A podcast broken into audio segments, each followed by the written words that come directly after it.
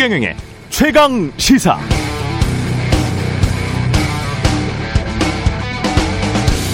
네, 혹시 지난해 설 연휴 기억나십니까? 그때는 설 연휴가 1월 25일부터 시작해서 나흘간 이어졌는데요. 그때만 해도 국제보건기구 WHO가 코로나 비가, 비상사태를 선언하기 직전이었습니다. 그래서 설 연휴 풍경이 예년과 다를 바가 없었네요. 인천공항 출국장에는 설 연휴를 앞두고 해외 여행 떠나는 인파로 미어졌고요. 고향 떠나는 어, 귀성 행렬도 이어졌죠. 딱 1년 만에 1년 만에 모든 게 바뀌었습니다. 정말 옛날 이야기 같죠? 1년 후 미래는 또 어떻게 바뀔까요? 그때는 지겨운 마스크에서 벗어나서 우리 함께 고향에도 가고 설 연휴를 정말 마음 놓고 즐길 수 있을까요? 모르겠습니다. 알 수 없죠. 인간은 미래를 예측할 수도 통제할 수도 없습니다. 그럼 방법은 하나. 오늘 하루 매 순간에만 전념하는 겁니다.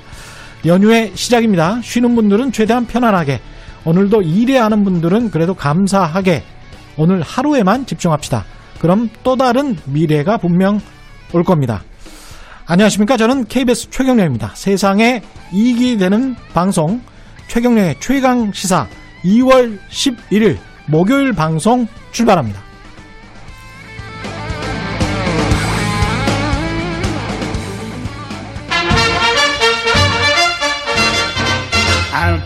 최경영의 최강 시사 설 특집. 시네마 경제 천국. 네, 최경영의 최강 시사 설 특집. 시네마 경제 천국 시간인데요. 아 코로나 명절을 맞이하는 설, 설 대목이라는 게 뭐 예전 이야기처럼 아주 과거 이야기처럼 돼버렸습니다. 그 우리 경제도 코로나 19 때문에 굉장히 지금 안 좋은 상황인데요. 이 코로나19 이전에 이미 세계 경제가 많이 변해 있었습니다. 어떤 요인들 때문에 변해 있었는지, 그리고 그게 우리 삶에 어떤 영향을 미치고 있는 것인지, 경제를 소재로 한 영화를 통해서 우리가 좀 이야기를 나눠보려고 합니다. 아주 재밌는 시간이 될 것 같습니다. 시내 21에 장영엽 편집장님 나와 계십니다. 안녕하세요. 안녕하세요. 네, NH투자증권 신환종 FICC 리서치 센터장 나와 계십니다. 네, 안녕하십니까? 네, 반갑습니다. 예. 신 센터장님은 오늘 이제 경제를 풀어 주실 거죠? 이 네. 영화를 통해서. 네. 예. 원래 꿈이 영화랑은 뭐 좀 관련이 있으십니까? 아, 그게 아니고 예. 저기 학교 다닐 때 저희 학교 영재신문사 편집장 하면서 예. 옛날에 음. 키노였나요? 영화 키노? 잡지. 예. 키노라고 거기에 잡지 제가, 있었죠. 예. 제가 필명으로 기고를 한 적도 있었고 아. 오. 기고하고 나서 망하더라고요. 그래서 죄송하고요 항상. 아. 그래서 나중에 은퇴하고 지금 말고 이제 은퇴하고 예. 제 버킷리스트가 예. 첫 번째가 이제 그 금융 이런 영화나 드라마에 예. 배우 한번 해보자. 배우를 한번 해보자. 금융권의 뭐, 예. 저 부장님, 뭐, 찌질한 부장님, 이런 거 잘할 것 같고요. 무리입니다, 무리. 예. 두 번째가 예. 이제 시나리오 한번, 한번 보- 봐보세요. 나 시나리오 한번 써보자. 시나리오 한번 써보자. 왜냐하면 이제 오늘 뭐, 저, 뭐, 저, 뭐죠? 마진콜도 있고, 뭐, 여러 가지 있는데, 어, 제가 보기엔 좀 부족한 게 많아요. 예. 금융 산업이 아주 복잡하게, 또 재밌게 진행되는데, 예. 그거를 이렇게 제대로 다룬 영화나 드라마가 없는 것 같습니다. 못했다. 그래서 제가 한번 시나리오 써보고, 마지막이 메가폰도 잡아보자. 지금은 아니고 은퇴하고 예. 나서. 이경규 씨처럼 그렇게 썩 잘될 것 같지는 않습니다. 오늘 완전 그 셀프 캐스팅을 예. 스스로 다 꿈이니까요. 버킷리스트는 누구나 만들 수는 있습니다. 네. 그죠? 예. 편집장님 이 영화들을 준비를 하셨는데 먼저 빅쇼트부터 좀 소개를 해 주십시오. 네. 예. 어, 일단 이제 빅쇼트 먼저. 음. 어, 오늘 이제 사실 세 편의 그 영화 소개 드리려고 하는데 네. 이게 순서대로 음. 소개를 해 드려야 되는 이유가 있어요. 아, 그래요? 네. 그래서 네, 이거는 차차 제가 말씀을 어, 예. 드리도록 하겠습니다. 음. 일단 이제 빅쇼트라는 영화는 어, 아카데미 시상식에서 각색상을 수상해서 화제가 됐던 작품인데요. 아, 아카데미상 시상을 했군요, 이게. 네. 어, 일단 이제 2008년에 그 세계 금융 위기가 이제 본격화됐잖아요. 음. 그런데 그 이전에 어, 경제 위기가 닥칠 것을 미리 알고 있던 사람들이 있다. 그리고 이, 이 이제 그 위기를 각자의 방식으로 기회로 만든 사람들의 이야기입니다.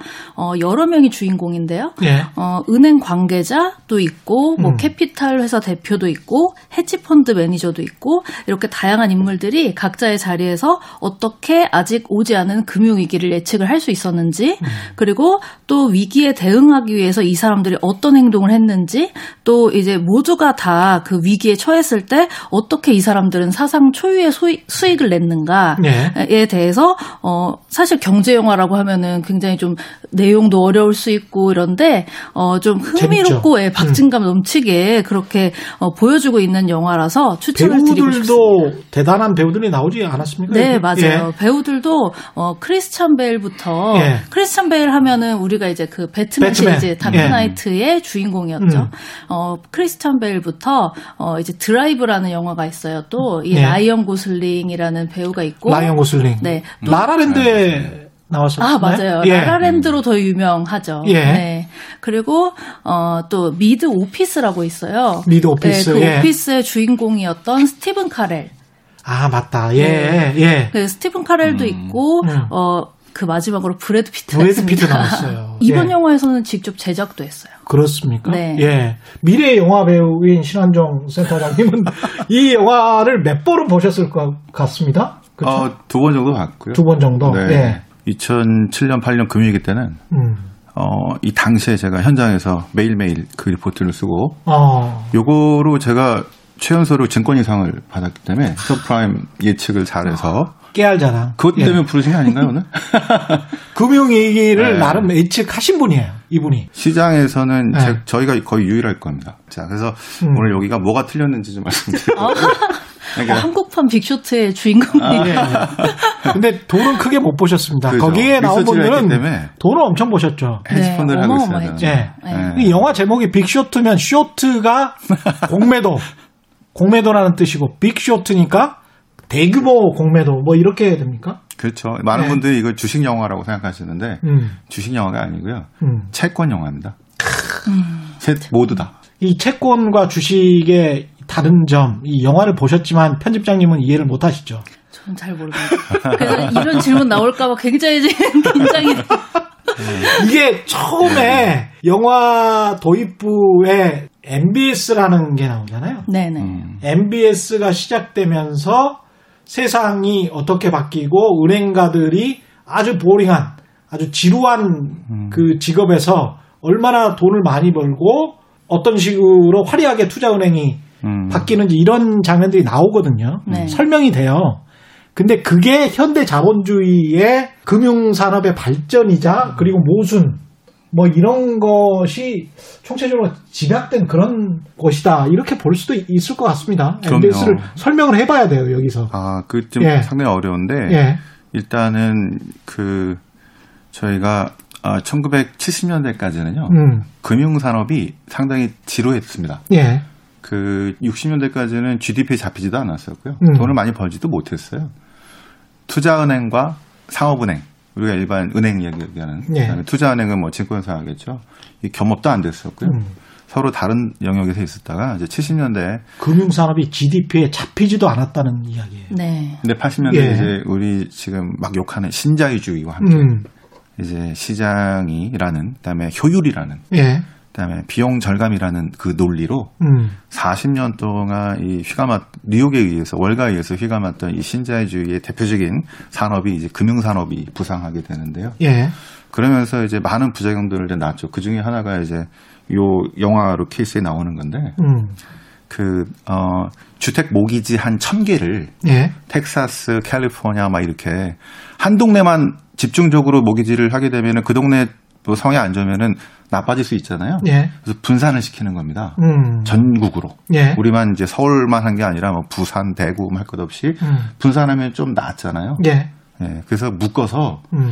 그거를 천 개를 다 갖다 팔면은 이게 신용도를 모르잖아요. 예. 그래서 하나로 묶어가지고 음.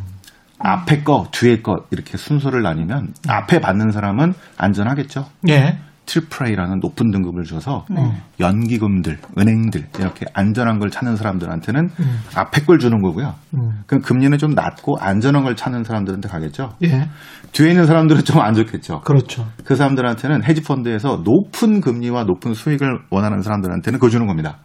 음. 전부 다 만족시키는 거죠. 뒤에 받는 사람은 원, 저기 위험할 걸 알고 들어갔고요. 음. 깨질 수도 있다는 거를.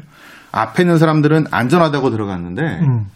요게 갑자기 30년 만에 깨지면서 이 위기가 난 건데요. 근데 지금 말씀하셨는데 위험한 걸 알고 들어갔다. 근데 영화에서는 위험한 걸 알고 들어간 사람들이 별로 없잖아요. 맞아요. 그러니까 음. 사실은 그 본인이 위험한지 아닌지조차 모르고 음. 어, 심지어 대출을 해주는 사람도 딱히 어, 이게 뭐 위험한 건지 아닌 건지도 생각이 없고요. 어, 그렇죠. 그러니까 네. 다들 좀 그 안전 불감증이라고 해야 될까요? 불감증에 다 그 빠져 있는 상태로 나와요. 음. 그래서 어. 영화에 그런 대목이 있었던 것 같아요. 라이언 고슬링이 그 도미노처럼 네, 탑을 젠가. 이렇게 쫙 쌓아놓고 제일 위에 뭐 트리플 A 등급의 MBS가 있어요. 채권이 있는데 밑에 보면은 B 마이너스 이하의 어떤 정크본드 수준 의 채권들이 있는데 그것들이 밑에 쌓여 있는데 그거 하나만 건드리니까 우르르 무너져 내리는 그게 지금 그 말씀하신 그런 어떤 CDO 같은 네. 파생 상품의 어떤 핵심 본질을 네. 그 영화 장면에서 보여지는 거잖아요. 그건 라이언 고슬링이 설명을 좀 잘못한 거고요. 잘못한 거예요. 예, 밑에 거는 처음에 예. 어, 저 처음부터 위험한 걸 알고 아. 금리를 한 20% 주는 10% 주는 겁니다. 음. 그다음에 위에 거는 금리 한 2%로 낮추고 안전하다고 판 건데 문제는 음. 안전하다고 했던 게 깨졌기 때문에 문제가 생긴 건데요. 아. 왜냐하면 30년 동안은 괜찮았어요. 70년대부터 80년, 90년대까지. 음.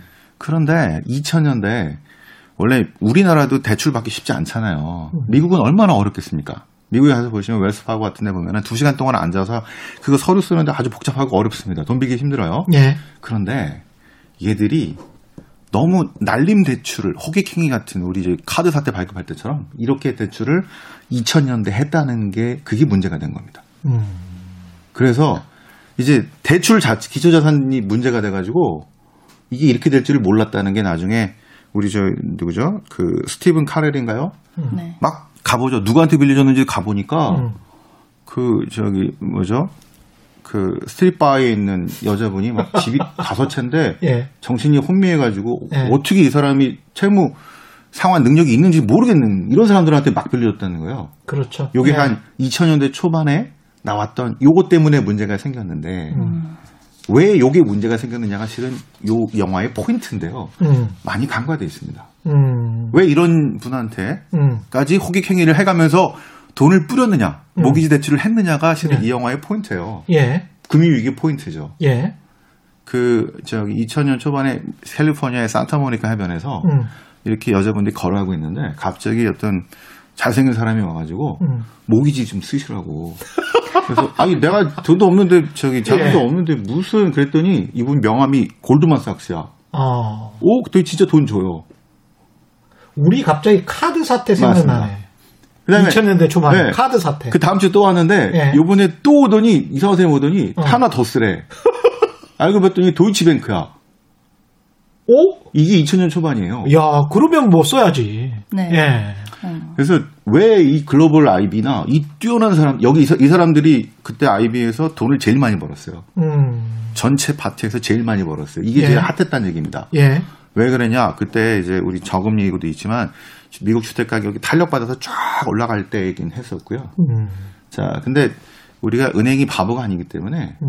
리스크 관리를 하잖아요. 그렇죠. 오르면 떨어질 수도 있고 그래서 예. 이런 대출을 잘 안 합니다. 그런데 문제는 아까 말씀드린 그 MBS라는 게요. 트리플 A 말했잖아요. 예. 트리플 A 제일 높은 등급이거든요. 음.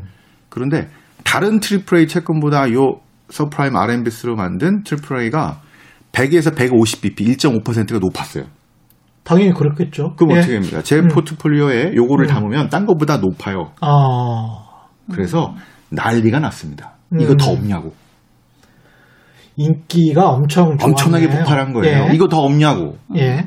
그런데 근데 그 구조화된 상품에 결함이 있었던 것이고. 근데 예. 요 요게 서브 프라임이라는 게 음. 프라임이 우량이고요. 그렇죠. 서브 프라임으로만 만든 거여야 돼요. 음. 그래서 마음대로 만들 수가 없습니다. 음. 기초자산이 한정이 돼 있어요. 그잖아요. 예. 그러니까 이거 구하려고 요 서브 프라임 쪽에 우량이 아닌 요 사람들을 찾아서 엄청나게 호객 행위를 할 수 있, 하게 됐던 했던 그리고 이 사람들이 돈을 많이 벌었던 이유가 이거 갖고 오려고 아주 난리가 났는데 은행은 프라임과 서브 프라임을 섞어 놔서 팔아야 훨씬 더 장사가 잘 됐던 그런 상황이네. 네, 그래서 예. 요쪽 기초 자산을 갖고 오려고 했는데 그 음. 과정에서 이게 무리한 탐욕. 예, 이거 어떻게 될지 모르겠는데 거기 아무도 책임지지 않는. 음. 그다음에 연준도 이거 관리해야 되는데 요번에 저기 재무장관이 된 재닛 옐런도 그때 센트루이스인가요? 저기 그 저기 총재 연준 총재였는데 예. 이 정도는 커버 가능하다고 나이브하게 생각을 했다는 거예요. 심지어는 국제적인 신용평가사 그 할머니 나오잖아요. 네, 네 그렇죠. 예, 스탠다드 앤 푸어스. 예, 스탠다드 앤 푸어스 그 할머니가 이게 지금 실제로 있었던 이야기를 영화로 각색한 거기 때문에 각색상을 받았는데 거기에서 야 우리한테 그렇게 실용등급을 낮추라고 지금 현재 그런 상황이어서 MBS가 그런 상황이어서 실용등급을 낮추라고 하는데 우리 아니면 다른 데로 가버린다 이런 이야기를 하잖아요. 네, 맞습니다. 네. 이제 신용 그 회사가 네. 어떤 식으로 이 금융 위기에 대처를 했었는지가 더 이제 더 건조한 문체로 그렇죠. 나와 있어요. 그래서 세계적 신용 평가 기관이 네. 예, 그렇게 무책임하게 음. 일을 처리하는 것. 그 장면이 그냥 딱 들어오더라고요. 네. 기억에 남는 장면 같은 게 편집장님 입장에서는 어떻습니까? 시내 21 편집장이 바라본 빅쇼트의 가장 기억에 남는 장면. 그 기억에 남는 대사가 있는 것 같아요. 대사? 예. 예.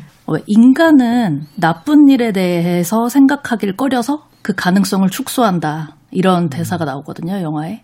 어, 누가 네. 한 말이죠? 이제 제이미랑 그 찰리라는 그 사람들이 있죠. 그러니까 예. 이 사람들은 풋내기들. 어, 네네. 그좀 예. 풋내기들이긴 음. 한데 굉장히 빠른 시간 내에 이제 수익을 그 낸 사람들인데 음. 어떻게 수익을 냈느냐 했더니 그 이제 좀 안 될 것 같은데 미리 그 이제 투자를 하는 거죠. 그러니까 그 이제 위기가 왔을 때 본인들이 음. 수익을 낼 수 있도록 그 음. 위기에 베팅하는 식으로 계속 음. 수익을 이제 불려온 사람들인데 어이 사람들이 어 자기네들이 어떻게 수익 수익을 벌었나라고 했더니 인간은 나쁜 일에 대해 생각하길 꺼리기 때문에 음. 어, 나쁜 일이 안 일어날 거라고 생각을 한다. 그렇죠. 네. 그, 저는 이, 이제 대사가 굉장히 인상적이었는데, 음. 사실은 눈앞에, 이 빅쇼트도 보면은 눈앞에 분명히 위기의 징후들이 보여요. 음. 보이는데, 어, 아닐 그리, 거야. 네, 아닐 거야. 자기 부정. 네, 그리고 나는 아닐 거야. 그런 자기 부정이 있고, 음. 그리고 또 이제 그걸 먼저 어, 발견을 하고 분명 경고하는 사람들이 있는데 음. 그래도 역사상 이런 일이 벌어진 적이 없다. 부동산 시장은 뭐 음. 망할 일 없어. 이런 대사들이 굉장히 많이 나와요. 이 영화에. 예. 그러니까 이제까지 이런 일이 벌어진 적이 없었기 때문에 어, 그런 일이 앞으로도 일어나지 않을 것이다. 음. 이런 그 오류를 계속 범한다는 거죠. 그러니까 어떻게 보면은 어, 굉장히 그 이런 인간의 심리에 대해서도 음. 좀잘 그 얘기해주고 있는 영화가 아닌가 음. 저는 그렇게 생각이 들었습니다. 이게 다 행태 경제학이 다 나오니까. 네, 예. 그렇죠. 예, 역시 경제 영화긴 영화입니다. 어떤 장면이 제일 기억에 남으셨습니까? 대사 같은 거. 아까 말씀하셨던 그 MBS 예. 얘기를 하면서 음. 70년대까지는 보링 했었는데 예. 이게 실은 되게 중요한 변화를 그 나타낸 거거든요. 그렇죠. 예. 우리가 지금 그 특히 월가 뉴욕에 의해서 뭐 전 세계가 움직여지는 것처럼 음. 보이는 거는 사실 얼마 안 됐어요. 음. 근데 이게 우리가 그 이제 인식이 내가 살았던 내가 활동했던 20년 또는 뭐 분석하고 뭐 봐왔던 한 30년 요 틀 안에서 모든 거를 자꾸 설명하려고 하는 그런 습관들이 있습니다. 그렇죠. 그래서 네. 아까 요거 예측하셨다고 하는 요 네 분들 음. 요 케이스가 저희 케이스로 보면요. 음. 2007년에 이제 이 사태가 이렇게 조금씩 조금씩 이슈가 나오면서 여기서 앞으로 더 나빠질 거냐 좋아질 거냐라는 그 연속성에서 판단을 매일매일 했어야 되는 것들인데요. 예. 그래서 이제 그, 그 여기서 어떤 사람들은 낙관적으로 판단하는 아까 말씀하신 음. 것처럼 이런 사람이 있고 어떤 사람 어 이거 아닌데 자꾸 음. 이렇게 나오는 사람들이 있었는데 음. 대부분의 분들이 2007년에 한국에서도 그랬어요. 이거 그렇게 나빠질 가능성이 높지 않다. 음. 왜? 30년, 20년 전에 1990년에 아, SLN 사태라고 주택 대부조업 사태라는 미국의 부동산 그 가격 붕괴 사건이 있었습니다. 예. 요게 20년 전의 케이스였어요. 음. 그래서 예란도 그렇고 아 그때 연준이 금리도 내리고 돈도 풀고 정부 지원 나가고 하면서 회복이 됐거든요. 예. 그래서 많은 사람들이 실은 요거를 대비해서 음. 이 정도 충격에서 그칠 것이다. 라고 음. 판단을 하고 한국에 계신 거의 모든 분들이 그랬죠. 음. 음. 근데 제가 아까 그때 상을 받았던 이유는 저는 끝까지 상자랑 하시는데 1900, 아 그때 90 저 90년의 SLN 사태가 아니고요. 예. 저는 이거 얼마나 충격이 갈 거냐는 예측을 하는데 음. 저는 대공황 케이스를 썼어요. 음. 100년 전의 케이스를 썼다는 얘기죠. 음. 어떤 사람들은 그 20, 30, 20, 30년에 내가 그 커버했던 그 기간에 이 데이터를 쓰고 음. 어떤 사람은 100년 전의 데이터를 씁니다. 이게 이제 나중에 마진콜에 나오는 그 리스크 관리 팀장이 음. 그 사람들이 발견했던 예. 이런 것들인데요. 요번 실은 코로나도 마찬가지입니다. 한 1년 전에 그랬죠. 음. 이맘때일 겁니다. 아, 이거 중국에서 됐지만 음. 사스처럼 될 거야. 별거 아니야. 이렇게 생각했던 사람들 그렇죠. 다 망했죠. 예. 어떤 사람들은 아니 사스가 아니고 음. 잘못하면 자 스페인 독감 100년, 음. 아시아 독감 1965, 69년, 음. 홍콩 독감 엄청난 이슈가 되거든요. 예. 그 시기열을 넓혀서 음. 아주 옛날에서 중요한 함의들을 끌어오는 사람들이 있습니다. 음. 실은 이게 지금 요거를 결정 지었거든요. 음. 나이브하게 본 사람, 그 다음에 이렇게 적극적으로 대처를 하는데 음. 여기에서 왜 그 변수를 썼고 그런 것들에 대한 실은 논리적인 근거들 을 가지고 음. 이 사람도 돈을 벌었고 음. 어떤 사람도 실패했고 저는 뭐가 기억에 가장 많이 남았냐 브래드 피트가 이 풋내기들에게 막 좋아하잖아요 공매도를 쳐서 그게 엄청난 수익을 안겨줄 게 이제 목전에 둔 상황에서 음. 너희들이 그렇게 기뻐하는 이 순간, 이 미래는 앞으로 수천만 명의 미국인들이 길거리에 나앉게 되는 그 순간 을 음. 너희들이 지금 기뻐하고 있는 것이다. 그런 이야기를 하지 않습니까? 그리고 실제로 그게 미국 현실이 돼버렸고, 음. 예. 그리고 그게 아직까지도 지금 미국 경제에 빈부격차 영향을 미치고 있고, 코로나19 이후에도 그렇습니다. 그래서 이게 금융이라는 게 어떤 사람한테는 굉장한 횡재를 가져다 주지만 대부분의 사람들에게는 삶의 피폐, 음. 예, 그것도 뭐 모르고 당한 거잖아요. 그 사람들은 이 금융 시스템 때문에 모르고 당한 거기 때문에 여러 가지 생각을 하게 되는데 마진콜이 안 그래도 지금 다음 영화입니다. 예. 마진콜의 부제가 24시간 조작된 진실인데 이 비슷하게 2008년 금융위기 터지기 전 하루 동안에 마진콜의 주인공들이 이걸 다 남에게 떠넘기기 위해서 뭔가를 하는 그런 영화잖아요. 이게. 네, 맞습니다. 예. 네, 그러니까 이 영화는 빅쇼트랑 어, 겹쳐요. 좀 음. 시간대가 겹치는데 어, 일단 이제 빅쇼트 보시면 영화 후반부에 어, 사람들이 막 이렇게 어떤 거대한 건물에서 어, 이제 상자를 그 가지고 막 나오는 장면이 있습니다. 그러니까 그 다 해고된 거예요. 예. 해고돼서 쭉 이렇게 그 나오는 장면이 있는데 음. 그 장면에서부터 바로 마진콜이 시작이 음. 됩니다. 그러니까 그 아마 이제 그 리만 브라더스 해고 사태를. 말하는 거겠죠. 네. 네. 그런데 어 이제 마진콜이 리만 브라더스 그 해고 사태를 말하는 거냐라고 음. 했을 때 영화 영화는 그렇다고 하진 않았어요. 네. 그렇다고 하진 않지만 일단 이제 그 리먼 브라더스 사태가 글로벌 금융 위기의 시작이 됐다고 이제 보여지고 있는데 그그 네. 그 글로벌 금융 위기 하루 전이에요. 이 영화의 배경이. 음. 그리고 또 이제 파산을 앞둔 대형 투자 은행의 그 24시간이다. 이렇기 때문에 어 이거는 말은 하고 있지 않지만 리먼 브라더스 실화를 모티브로 하는 게 아닌가 음. 이런 이제 생각을 어 많은 사람들이 이제 추측을 하고 있습니다. 예. 그래서 이 영화 이제 줄거리 말씀드리면 예. 어 이제 그 어, 아까 그 말씀하셨듯이 어, 어떤 그 위험 관리 팀장이 음. 해고가 되는데 예. USB를 하나 넘기고 떠나는 거예요. 예. 그런데 그 USB를 이제 분석가가 분석을 해봤더니 어, 회사가 굉장히 중요하게 관리하던 파생 상품이 있는 데 음. 그 파생 상품으로 인해서 이 회사가 망할 수도 있겠다. 이거를 갑자기 발견을 하는 거죠. 그렇죠. 그래서 그날 이제 당장 저녁 때 그 회의를 다 소집을 해가지고 어, 이사회가 이제 모이죠. 어떻게 할 거냐. 음. 이 어, 도대체 이 부실한 파생 상품을 어떤 식으로 어, 팔아넘길 거냐 이런 계획을 다른 사람들에게 네 다른, 다른 사람들이 모를 때 그렇죠 우리는 알고 있는데 모를 때 네. 네. 그래서 이 영화가 그 장르적으로 경제 스릴러라고 얘기를 해요. 예. 그러니까 보통 이제 그 경제 영화면 영화지 뒤에 스릴러를 붙이지를 않는데 음. 어 이거는 그 다루는 것 자체가 이제 굉장히 그 인간의 심리적인 부분들을 다루는 거예요. 그래서 음. 과연 그러니까 사실 그 이렇게 그 부실 상품을 떠넘 넘기면은 이 영화 어 다른 사람들이 망할 게 너무나 그 시장에 굉장히 큰 위기가 닥쳐올 게 너무나 자명한데도 일단은 우리가 먼저 살고 봐야 된다라는 그 생각 때문에 저지르는 일들이 굉장히 좀 스릴러 장르처럼 되게 서늘하게 이제 묘사가 되는 거죠.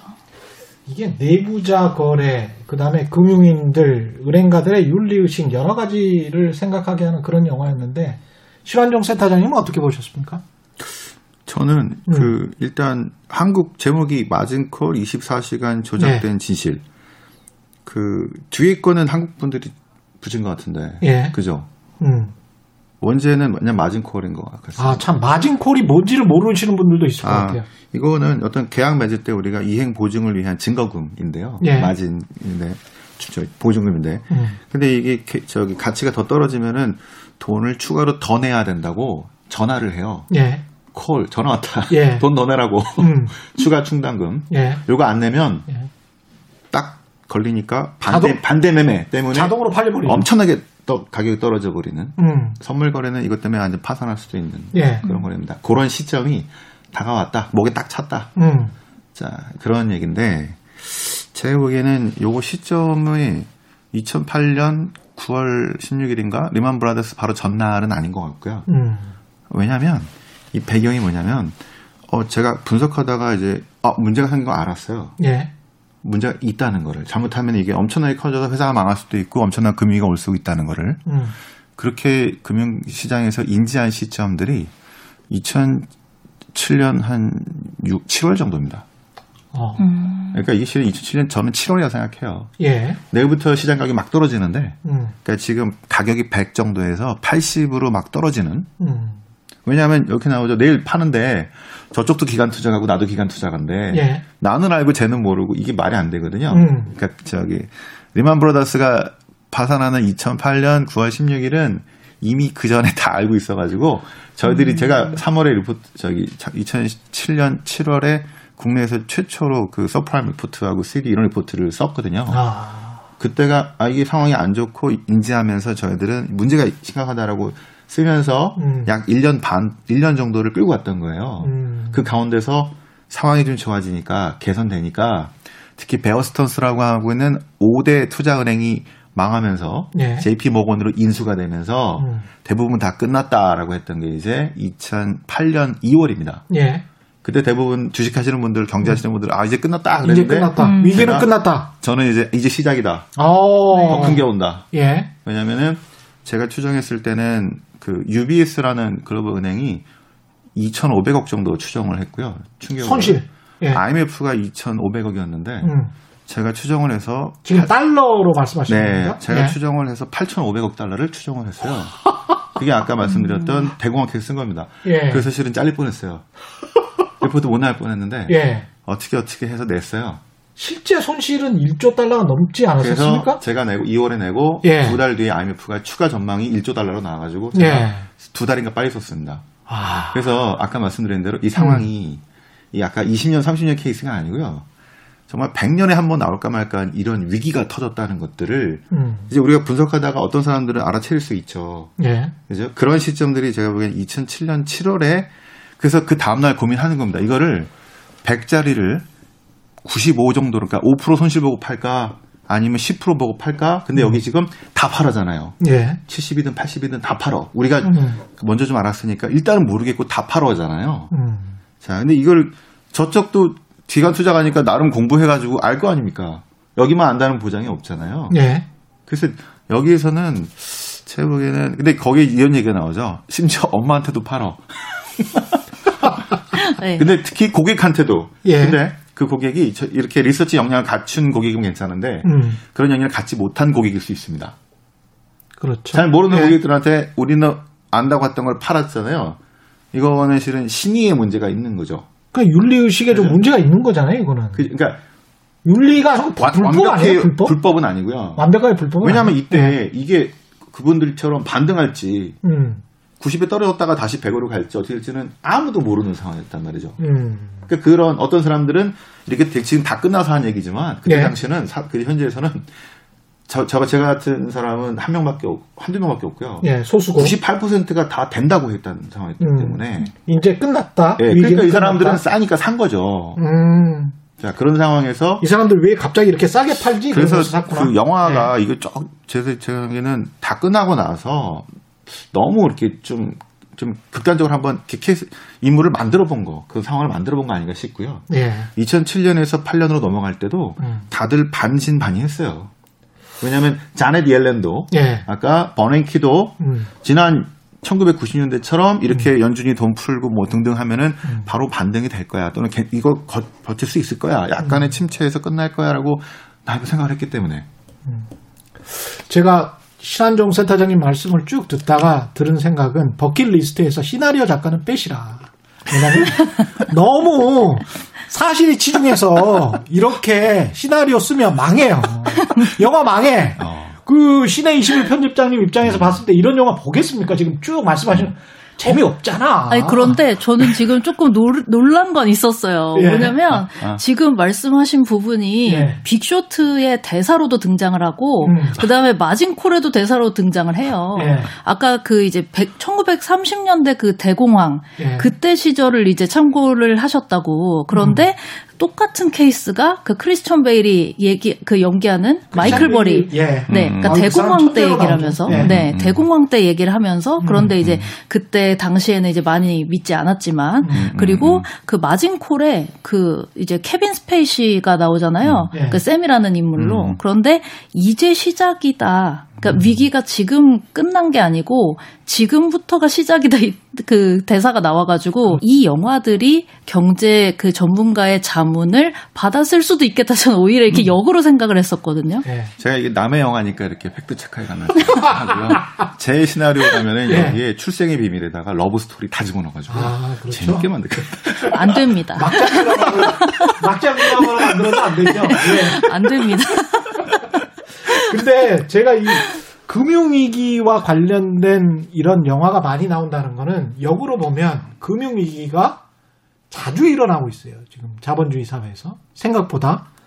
그 과거보다는 훨씬 더 자주 일어나고, 그거는 어떻게 보면 우리가 그 금융가들의 탐욕스러운 상품을 허가를 해줬기 때문이 아닌가. 근본적인 이유는.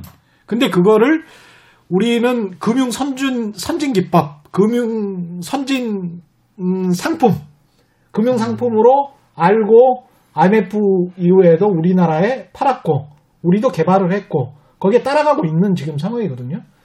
그런 상황에서 앞으로 이런 금융위기가 계속 일어날 수밖에 없는 그런 뭐랄까요 요소들을 영화들이 계속 보여주고 있는 거 아닌가 음, 그런 생각도 듭니다. 그렇죠. 금융 음. 드라마 영화가 일단 되게 재미있고요. 예.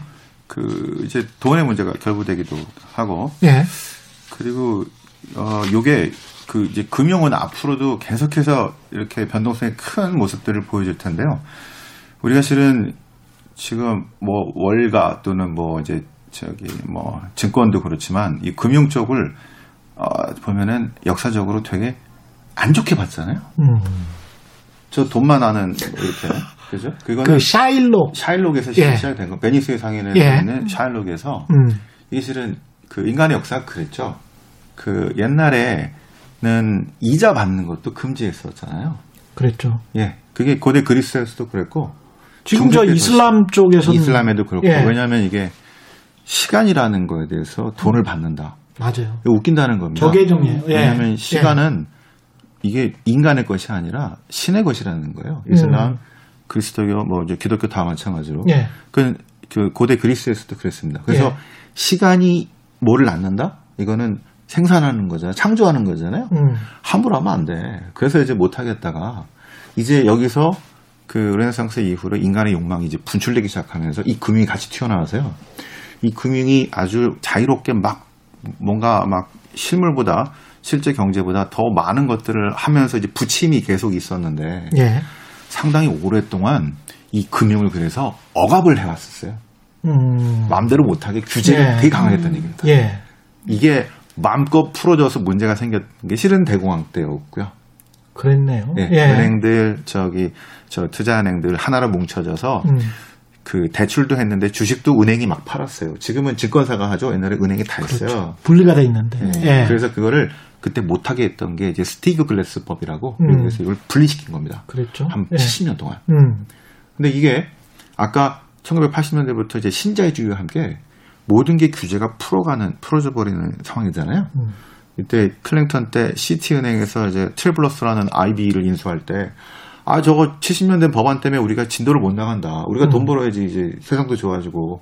그러니까 클린턴이 그걸 허가해 줬던 그게 1996년인데요. 예.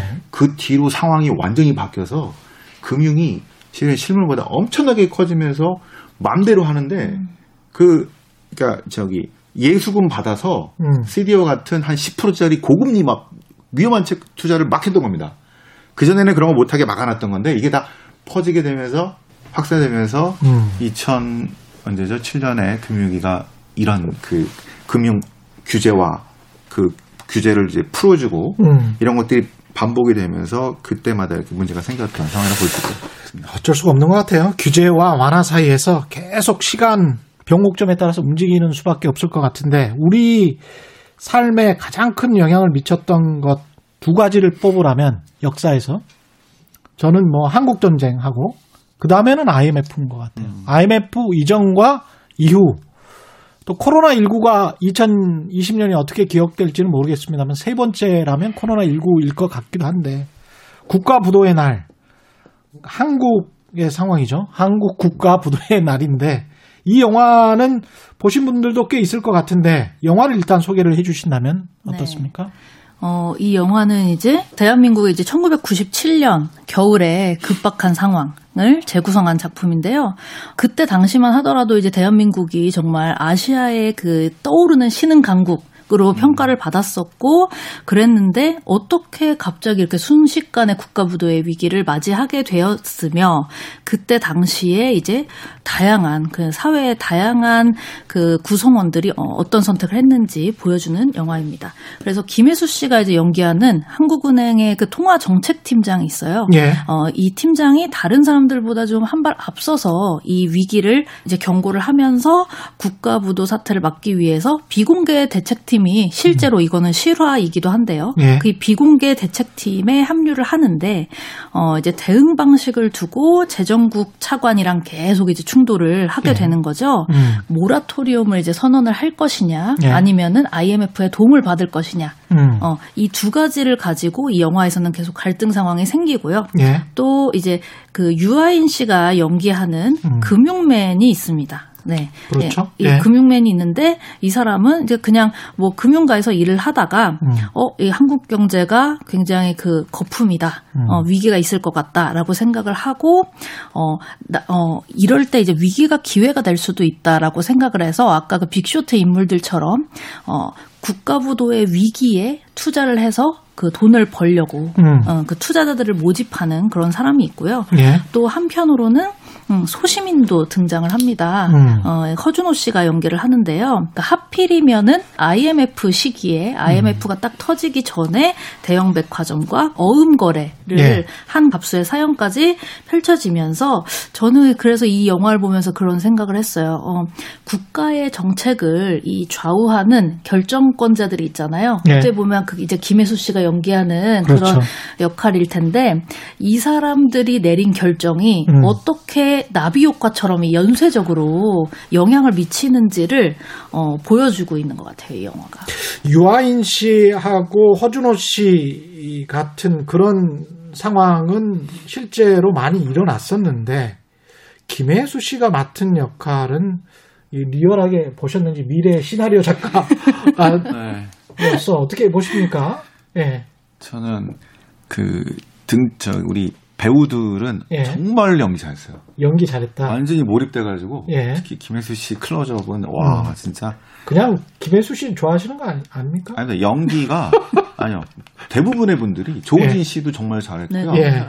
예. 근데 그 일단 시나리오가 아 시나리오가 그 내용은 예. 안 맞는 게 너무 많았고 네, 그래서 좀 아쉬운 부분. 그래서 제가 아까 시나리오 말씀드린 것 같은데요. 예. 배우분들은 정말 잘했습니다. 근데 예. 그 이제 예를, 들, 예를 들어서 그런 거 할 때는 저희들이 자문이 많이 필요할 것 같은데 음. 왜냐면 이거가 음 일단 한국은행은 또다 별도의 목소리를 내기 어려운 구조고요. 예. 중앙은행의 독립성이 만들어진 거는 실은 음. 그 뒤입니다. 거의 2000년대 이후고요. 예. 한국은행은 재무부하고 거의 같은 그리고 음. 그 그렇기 때문에 한국은행이 독립적인 뭐를 내는 것이 쉽지가 않고 영화에서는 그렇게 묘사됐지만 네. 그다음에 우리 한편으로는 조진이라는 캐릭터 예. 그다음에 이제 김혜수라는 캐릭터를 통해서 우리 내부에서 이런 반발 저기 갈등 음.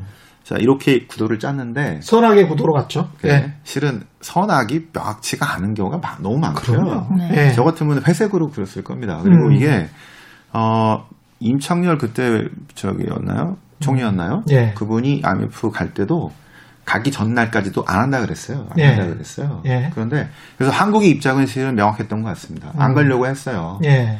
왜냐면 IMF의 그 관리 체제로 여러 가지 개혁이 되게 가혹했기 때문에. 예. 그런데 우리가 요런 거는 거의 이제 국내에서 그 국내 시선에서 음. 그때 이 이슈로 인해서 저 기득 저기 여러 가지를 얻은 자 다 저기 실패한 자 손해 보. 요 구도로 짠 것 같거든요. 예. 제가 만들었으면 저는 이제 좀 글로벌 차원에서 좀 음. 봤을 것 같습니다. 왜냐하면 예. 우리만이 생긴 문제가 아니었어요. 그렇죠. 예. 처음엔 태국이 작살났고요. 음. 바투와 폭락. 예. 그다음에 예. 인도네시아였고 음. 뭘 우리가 이제 이걸 저기 국가보도의 날을 보면 우리가 뭘 실수했는 거는 없어요. 예. 그 다 빠지고 예. 다만 IMF 협상에만 집중이 돼서 음. 나라 팔아먹은 자 음. 지키려고 했던 자로 돼 있는데 예. 이 구도는 아니었던 거라고 볼 수 있겠고요. 현실에는 천착하시는데 영화는 확실히 안 될 것 같아요. 영화는 안 돼. 영화는 이렇게 현실의 회색 현실은 사실은 무지갯빛 회색빛 아닙니까? 그렇죠. 그렇죠. 네. 그런데 이제 네. 아무래도 네. 영화를 만들다 보면은 네. 확실히 좀 드라마틱한 그 전개를 네. 어, 아무래도 이제 그 관객들이 좀 좋아하는 그 음. 선호하는 면이 있잖아요. 네. 그래서 어 보면은 이제 할리우드 그 영화들 같은 경우에는 상당히 그 이제 좀 회색빛 음. 그런 경우들이 많은 것 같아요. 저는 이제 마진콜도 마진콜도 예. 어떻게 보면 사실 좀 약간 좀 지루하다 생각할 수도 있어요. 어떤 사람들은 음. 보면. 그런데 어 그 이제 복합적인 심리 그 거기서 인간의 고뇌가 있고 고뇌가 있는 예. 거죠. 그러니까 내가 어, 물론 내가 살려면 그 사기를 쳐야 되는 건 알겠지만 그 사기를 치면 당하는 사람들이 있다는 거를 이제 자각하는 사람들의 심리 예. 그런 부분들을 굉장히 이제 좀 영화가 음. 어 되게 리얼하게 그리고 있다는 그런 생각이 드는데 네. 이제 그, 그 국가부도의 날 같은 경우에는 분노의 대상이 굉장히 명확하게 음. 생겨요. 예. 어, 영화를 보는 입장에서는 음. 어, 왜 저때 저렇게 그 좀 바보 같은 선택을 했을까? 음. 그리고 아 IMF가 좀 이제 그 악으로 그렇죠. 어, 그 선악 구도에 네. 있어서 음. 그렇게 묘사가 되는데 어 아무래도 이제 이거는 좀 영화적 설정을 위해서 음. 그런 게 아닌가 이렇게 생각이 듭니다. 너무 또 대중을 한국 대중을 바보로 아는 것 같은 그런 생각도 듭니다. 조금 더 수준을 높였으면 좋겠다. 그런 생각도 좀 들고요. 마지막으로 마지막으로 시간은 별로 없는데요. 지금 가계빈 염려할지 국가부도 뭐 국가 신용도 한국은 이상이 없죠. 깔끔 깔끔하게 마무리해 네. 주십시오. 네. 그 98년, 97년, 8년의 그 신흥국 위기로 인해서 음. 구조가 완전히 바뀌었습니다. 네. 우리가 뭐 이제 그 비슷한 위기를 당할 가능성은 높지는 않다고 음. 이제 보고 있겠고요. 예. 그다음에 그때 우리가 금모기 했잖아요. 예. 어 그거는 의지. 그러니까 우리가 채무 상환 능력이라는 거를 음. 재무제표하고 외환보유고로 보는데 예. 금목에는 어 이 사람들은 내가 돈 빌려주면은 띄어먹진 않겠다라는 의지 이게 그걸 대외 만방에 엄청난 예. 자산이 된 겁니다. 그렇군요. 그리스 같은 나라 뭐 다른 나라는 다 음. 띄어먹고 그러는데 음. 어이 나라는 그런 거는 이제 수천억 달러의 자산이라고 볼 수 있겠죠. 예. 그런 것들을 보여줬기 때문에 뭐 그 이후로는 그런 유사한 위기는 아닐 거라고 보고 있습니다. 한국인들이 그런 점에서는 참 저도 한국인이지만 존경스러운 부분이 있습니다. 예. 오늘 말씀 감사하고요. 지금까지 시내 20일 장영엽 편집장, 신환종 NH투자증권 FICC 리서치 센터장과 함께했습니다. 고맙습니다. 네, 고맙습니다. 고맙습니다.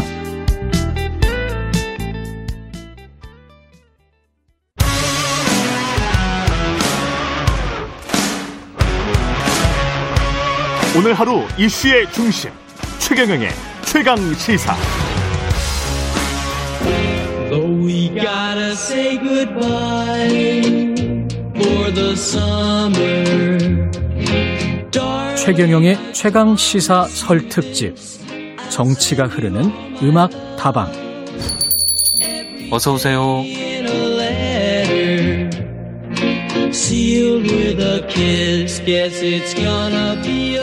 네, 최경령의 최강 시사 설 특집 오늘 2, 3부는 코로나로 지친 여러분들에게 소소한 즐거움 드리고자 특별히 마련했습니다. 시사와 음악을 함께 즐길 수 있는 고품격 음악 토크쇼 정치가 흐르는 음악 다방 두 달 앞으로 다가온 재보궐 선거 이야기 주로 할 텐데요. 이분들이 직접 선곡한 위트 있는 이야기와 그리고 위트 있는 음악과 함께 합니다. 예. 고정 게스트로 최강 시사 함께 이끌어주고 계시는 두 분인데요. 정치 못지않게 음악에도 정통하다고 합니다. 예. 주장을 서로 하실 것 같습니다만 제가 음악을 잘 들어보고 음악에 정통한지 알아보도록 하겠습니다. 예. 뉴스 언박싱 책임지고 계신 김민아 시사평론가 나오셨습니다. 안녕하십니까? 안녕하세요. 예. 김수민의 눈, 김수민 시사평론가 나오셨습니다. 안녕하십니까? 네, 새해 복 많이 받으세요. 예. 본격적인 이야기 시작하기 앞서 오늘 중간중간 들려드릴 음악은 선곡 배틀로 진행이 되는데요. 김수민, 김민아 두 평론가께서 직접 선곡해온 곡 중 선곡 이유, 의미를 더 재치있고 위트있게 설명해 주신 분의 곡을 제작진이 알아서 판단해서 들려드리겠습니다. 두 분의 보다 설득력 있는 설명 기대하고요. 자, 이야기 시작하겠습니다. 4.7 재보궐선거 두 달 앞으로 다가왔습니다. 이번 재보궐선거의 의미, 뭐, 야권에서는 어, 심판론이라고 계속 이야기를 하고 있습니다. 어떻게 보십니까? 심판론이다라고 하고 있다. 네. 네.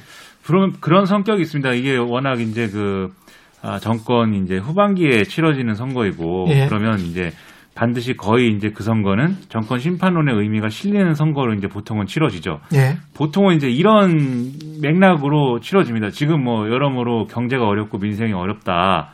이건 뭐 항상 하는 얘기죠. 그럼 이렇게 경제가 어렵고 민생이 어려운 책임은 누구에게 있느냐? 아, 그것은 정권에 있다. 이렇게 예. 하는 것이고 음. 이 정권을 심판하기 위해서는 뭐 이 선거에서 이겨야 되고 그다음에 정권을 바꿔야 되고 뭐 이런 얘기 음. 나오면서 이제 정권 심판론이 강화되는 건데 예. 근데 이번 재보선이 이제 그 과거에 이제 그런 정권 심판론과 약간은 이제 다를 수 있는 점은 첫째로 이제 그 민생과 경제 문제가 상당 부분 이제 코로나19로 대체가 되어 있는 이런 지점들이 있어서 네. 이게 이제 방역의 문제와 그다음에 경제의 문제가 같이 맞물려 있는 선거이다. 이 점이 이제 이번에 이제 나오는 정권 심판론의 어떤 특색이다 이렇게 볼 수가 있겠고요. 음. 그 다음에 이제 여기에 원래 맞서서 이제 여당이 해야 될 여러 가지 이제 선거 전략이 아니다 경제 뭐 그나마 괜찮다 뭐 이렇게 얘기하는 게 고전적인 어떤 대응인데 OECD 중에서 제일 낫다 뭐. 예. 네. 예. 사실 이번에 이제 그것도 이제 방역으로 이제 얘기를 할 것 같아요. 방역으로. 음. 봐라 이제 방역이 우리가 성적이 괜찮다. 음. 다른 나라에 비교해서 K 방역 성공한 거 아니냐 이제 이렇게 가는 거고. 예. 그 다음에 그것 만으로도 커버가 안 되는 이제 경제 영역이 부동산하고 서울은 그렇죠. 부산 이제 가덕도 뭐 이런 건데 네. 그거 이제 그 관련된 이슈로 이제 돌파할 것이다 이렇게 보이는데 음. 좀 이제 특색이 있는 것은 아마 정권 재창출 뭐 이런 얘기는 아마 이번 선거에서 하기는 좀 어려울 것 같고 음. 뭐 그런 맥락의 어떤 그 프레임들이 맞부딪히는 선거가 아닐까 이렇게 저는 뭐 생각하고 있습니다. 김수민 평론가는 네. 어떻게 생각하십니까? 네. 이번 선거가 정권에 대한 심판 혹은 지지의 성격을 가질 수밖에 없는 그런 음. 조건이 있는 것이죠. 왜냐하면 예전에는 2015년까지만 해도 보궐선거를 1년에 두 번 했었거든요. 네. 근데 이게 여야 양쪽에 부담이 됐나 봐요. 음. 두 번씩이나 선거를 하는 게. 그래서 1년에 한 번 하는 걸로 정리가 됐습니다. 선거법이 바뀌었어요. 만약에 두 번 하는 거였다면은 작년 10월에 이미 서울시장 재보궐선거를 했을 텐데 올해 4월에야 할 수밖에 없는 사정이 됐고 음. 그렇게 되면은 서울시장의 임기가 1년 조금 넘는 수준밖에 안 됩니다. 예. 어, 그러고 그다음에 또 대선은 얼마 안 남았고 음. 이런 상황이기 때문에 서울시장 선거가 대선의 전초전이 될 수밖에 없는 그런 조건과 시기에 치러지는 것이고 이런 상황에서는 여러 가지 공약들을 후보들이 제출을 하겠지만 결국에는 정권을 지지하느냐 아니면 심판할 것이냐 이거를 피할 수 없는 그런 부분이 있는 거죠.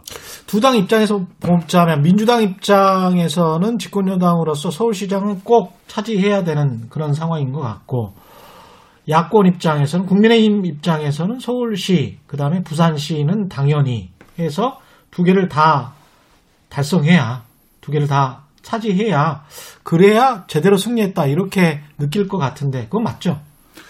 어 그렇죠. 뭐 선거는 음. 뭐 이겨야 되는 거죠. 어느 예. 쪽이든 간에. 근데 예. 이제 여당 입장에서는 이제 부산의 경우에는 음. 아무래도 뭐 아, 그동안에 이제 그 보수 정치가 그래도 좀 우위에 있었던 지역이고 뭐 아주 과거에는 뭐 어, 그렇지 않았던 때도 있었습니다만은 아, 그리고 또 아, 그런 맥락이 있어서 그래도 이제 야당이 해볼 만한 아, 국민의힘이 해볼 만한 이제 아, 선거를 넘어서서 뭐 거의 뭐 아, 우위를 점하고 있는 이런 선거이다 이렇게 판단을 하는 건데 음. 서울의 경우가 이제 상당히 관건이 되겠죠 그러면 예. 어, 서울시의 경우에는 뭐 아무튼 제일 큰 도시고 거기서 음. 이제 박원순 전 서울시장이 그 문제로 이제 이렇게 아, 빚어진 선거인데 원래도 이제 민주당이 어쨌든 아, 지자체장을 가지고 있는 이제 그런 지역이었기 때문에 상대적으로 야당은 도전자, 여당은 이제 어, 좀 이제 방어해야 되는 이런 입장이기 때문에 이걸 지켜내느냐 아니냐가 중요한 이제 좀 아, 관건인데 이게 야당 입장에서는 그냥 이제 서울시장 선거에서 이긴다 이것 이상의 지금 의미가 또 실려 있고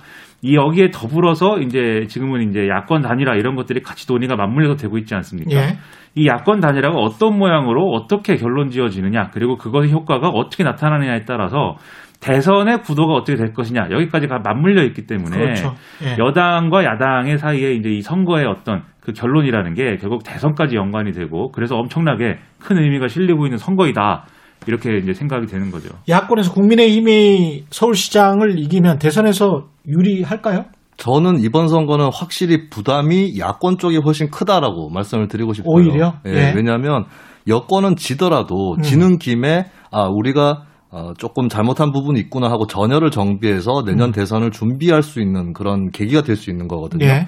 대표적으로 2011년 서울시장 선거도 당시 야권에서 승리를 했지만 여권에서 박근혜 조기 등판론 나오고 음. 그다음 총선 대선에서 연달아서 새누리당이 승리하는 그런 역으로 계기가 됐던 적을 적이 있다는 것을 돌아보면은 오히려 지면 그렇죠. 단합하게 된다. 그렇습니다. 그런 네. 부분이 있고 그리고 어차피 2020년 총선에서 압승을 했기 때문에 음. 이번에 한 번 지고 어, 그 다음에 그, 그때 사실 2020년 총선에서 이긴 후과가 있어요. 예. 너무 많은 의석을 차지하다 보니까 음. 국민들의 견제 심리가 쏠린 부분이 있는데 음. 한번 맞고 지나가는 거죠. 한번 맞고 지나가 설령 서울시장 선거에서 지더라도 음. 맞고 지나가는 거기 때문에 그러면 우리가 결코 야권을 압도적으로 제압할 수 없는 그런 구도가 됐다. 음. 그렇다면 어떻게 더 애를 쓸 것이며 또 대선 때는 어떻게 임할 것이냐 음. 이 부분을 다시 정비해서 가면 되는 거기 때문에 예. 여당 입장에서는 질 수도 있는 선거예요. 근데 문제는 야당 쪽에서는 지난 총선에서도 참패를 했는데 음. 이번마저도 지게 되면은 굉장히 큰 타격을 입게 된다. 특히 서울시. 그렇습니다. 예. 부산시에서는 이겨도 본전이겠죠. 근데 음. 만에 하나 부산시에서 민주당이 이겨버리면은 그것은 더더욱이나 뭐 국민의힘이라는 당명이 이 선거 이후에 지속될지도 알 수 없는 그 정도 상황으로 갈 텐데. 아, 그렇, 그런 정도입니까? 부산시장에서 지면 그렇게 되는 아, 것이죠. 그렇죠. 네. 네. 둘다 진다고 했을 때는. 음. 예, 그런 측면에서는 야권이 리스크가 훨씬 크다.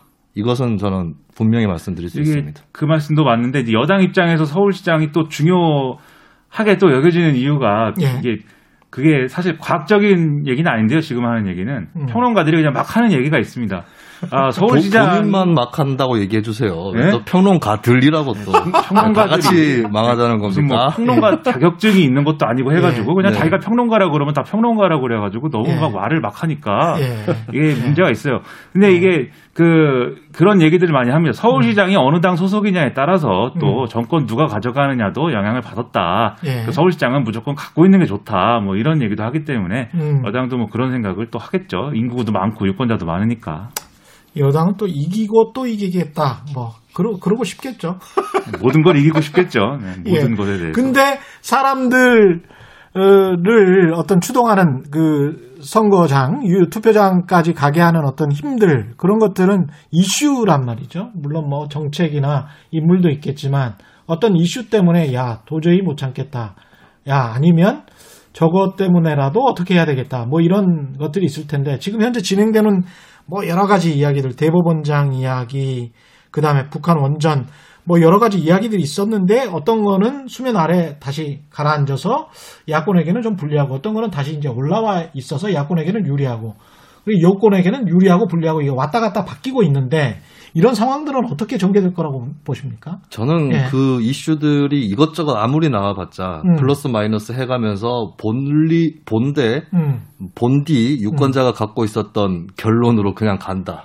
자기의 정치 색대로. 예, 예. 그렇게 판단이 되고. 집토끼는 그냥 집으로 들어갈 거다. 네, 그 예. 집토끼는 각자 그냥 결집을 하는 것이겠고, 예.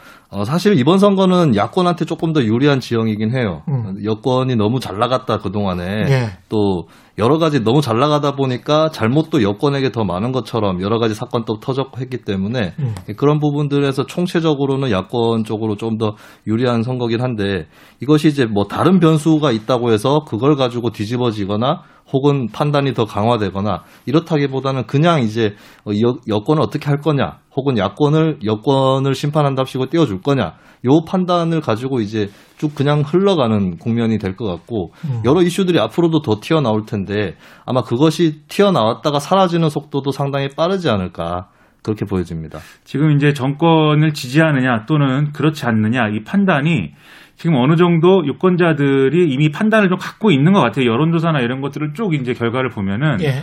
이게 뭐 어떤 이슈에 따라서 막 이게 여론조사가 크게 요동치거나 뭐 이런 거 같지는 않거든요. 아, 그래서 아, 그렇지 않습니까? 이미 네. 여러 이슈들에 대해서는 음. 이미 이게 우리 편 우리 편에 유리한 이슈 또는 저쪽에 유리한 이슈 이걸 이미 판단하고 있는 국면인 것 같고 네. 그리고 이제 뭐 과거 선거에 비해서도 이제 그 중간에 놓여 있는 이슈마다 좀 지지를 달리할 수 있는 음. 이 스윙 보터의 어떤 폭도 그렇게 지금은 넓지 않은 것으로 보이는데 네. 다만 그럼에도 불구하고 이제 이슈별로 약간의 효과가 다른 이런 부분들이 있죠. 예를 들면은 이제 아, 국민의힘이 공세적으로 제기했던 원전 뭐 문건 북한에 예. 원전을 지어준다는 문건 얘기. 음. 그 다음에 이제 더불어민주당이 추진한 이제 법관 탄핵 문제. 음. 이것은 이 두 개 자체만 놓고 보면은 지금의 이제 아, 이거는 우리 편, 이것은 뭐 저 저쪽 편 이렇게 해가지고 크게 이제 여론에 영향을 뭐 미치진 못했다 이렇게 보지만 김명수 대법원장 거짓말 얘기 이거는 제가 볼 때는 약간 여당의 지금 여당 지지층의 이완을 불러오는 효과가 좀 있는 것 같고 음. 야당은 이걸 가지고 이제 좀 더 공세적으로 나갈 수 있는 어떤 디딤돌이 되고 있는 이런 역할을 지금 하는 이슈가 돼버렸다는 생각은 좀 듭니다. 네. 앞으로 2개월 동안은 어떤 이슈가 지배하게 될까요? 특히 이제 경제가 굉장히 좀 변동성이 심한 장세가 계속 이어질 거고 특히 이제 주요 지표들이 계속 나오게 될 거란 말이죠. 봄에는. 네. 예. 그래서 그런 것들도 영향을 미치지 않을까 그런 생각이 듭니다. 네. 경제는 결국에는 부동산으로 가게 음. 될것 같아요. 네. 부동산에서 최근에 정치권 사이에서 보면 차이가 과거만큼 크지는 않거든요. 음. 왜냐하면 여권에서도 공급 문제에 대해서 얘기를 하기 시작했고, 예. 물론 공공주도냐 민간주도냐 이 정도 차이는 있겠지만 예. 공급이 중요하다라고 했기 때문에 음. 지금 여야의 서울시장 주자들이 앞다퉈서 서로 서로 서울에 이만큼의 주택을 더 짓겠다라고 공약을 하고 있거든요. 음. 그러니까 이런 식으로 경제 이슈가 제기되어도 하나의 점을 향해서 다들 모여들기 때문에 오히려 정책적 쟁점이 새로 안 생겨날 수도 있다. 어, 음. 선거를 앞두면 오히려 마이너스 효과를 우려하기 때문에 예. 정책 쟁점을 안 만들려고 하는 습성들이 생길 수 있어요. 예. 그렇기 때문에 뭘 보고 찍나? 예. 그래서 결국에는 후보에 대한 인물 평가 인물론. 이런 것들로 또 예. 가게 되면서 특히 야권 내에서도 단일화를 음. 굉장히 치열한 신경전 속에서 할 거기 때문에 음. 과거에 이 후보가 뭐 했다. 혹은 재산 형성 과정에서 이런 문제가 있다더라. 이런 것이 더 쟁점이 될 가능성이 높다. 여전히 이미지 선거를 지향하고 그렇죠. 있군요. 네. 예. 근데 정책이라는 게 또 그렇습니다. 지금 여야의 지금 서울시장에 특히 출마하겠다고 하는 분들의 공약을 쭉 보면은 음. 어, 거의 뭐 서울시 전체를 지금 공사를 다 해야 됩니다. 다 예. 뒤집고 뭐 어디 뭘 하고 뭐 해야 되는데 그럴 정도로 이제 좀 개발 이슈에 좀 치우쳐져 있다는 느낌이 들 정도의 그런 네. 상황인데 이 유권자들이 보는 것은 뭐 정책의 효과도 효과지만은 정책에 대한 태도를 보는 거거든요. 네. 실제로 뭐 집값이 잡힌다거나 음. 뭐 갑자기 드라마틱하게 우리가 주거 여건이 좋아진다거나 그렇지는 않더라도 어쨌든 뭔가 열심히 해보려고 하는구나 이걸 이제 평가할 거기 때문에 그 부분에 있어서 이제 김수인 평론가 말씀이 맞는데 음. 우리가 이제 또 하나 같이 봐야 될 게 방역 문제입니다 결국은 왜냐하면 이 방역이라는 게 코로나19 갑자기 확진자 수가 또 늘어나가지고 4차 어. 유행이 이 재보선 직전에 와가지고 음. 뭐 이게 역시 방역은 실패했다 뭐 이렇게 되면 사실 그거는 이제 여당 정부 여당에는 이제 타격이 될 것이고 백신이 또 2월 말부터 보급이 되니까요. 그렇죠. 예. 그게 어떻게 되느냐도 이제 관건일 것이고 그리고 지금 음. 자영업자들이 못 견디겠다는 얘기가 계속 이제 터져 나오고 있는 상황 그렇죠. 아닙니까? 예. 그래서 이것에 뭐 거리두기 조정이라든지 방역치의 어떤 완화라든지 이런 것들을 성공적으로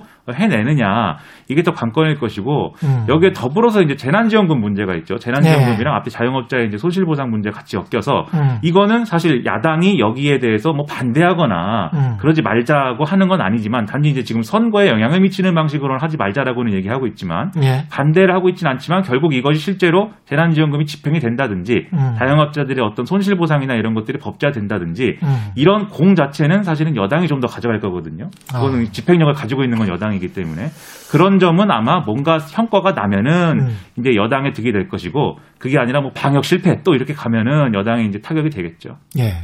여기서 노래 한 곡 듣고 가야겠는데요. 예. 김민아 평론가는 어떤 노래 준비해 오셨습니까? 네, 우리가 이런 얘기를 말이에요. 설날에 예. 모여가지고 우리 음. 친척들과 친지들과 함께 나눠야 됩니다. 예. 코로나19 때문에 모이지를 못하고 있어요. 예. 그런 안타까움을 담아서 솔루션스의 Talk, Dance, Party, for, Love 제가 한국적인 발음으로 해드렸습니다. 네, 예. 이런 제목의 노래를 한번 틀어보고 싶은데 예. 지난번에도 이 비슷한 컨셉을 한번 했거든요. 예. 그 사람이 두 명이 나오면 최소한 2대2 정도로 맞춰줘야 되는 거 아닙니까? 아. 그 제가 완패를 했기 때문에 4대1이었죠 그때. 4대1 아. 네, 네. 그때 완패를 아주 했기 때문에 저는 네. 이긴 거는 기억하고 있습니다. 네, 아, 저, 저분이 진 거나 틀린 건 기억을 안 하세요. 네. 아무튼 네, 이번에 기대를 한번 하면서 말씀드립니다. 일단 제목은 좋아 보입니다. 예, 김수민 평론가는 어떤 네, 저는 선거 앞두고 현재로서 음. 크게 불거져 있는 쟁점이 북한 원전 추진 논란이잖아요. 예. 이거를 생각하면서 곡을 골라봤는데요.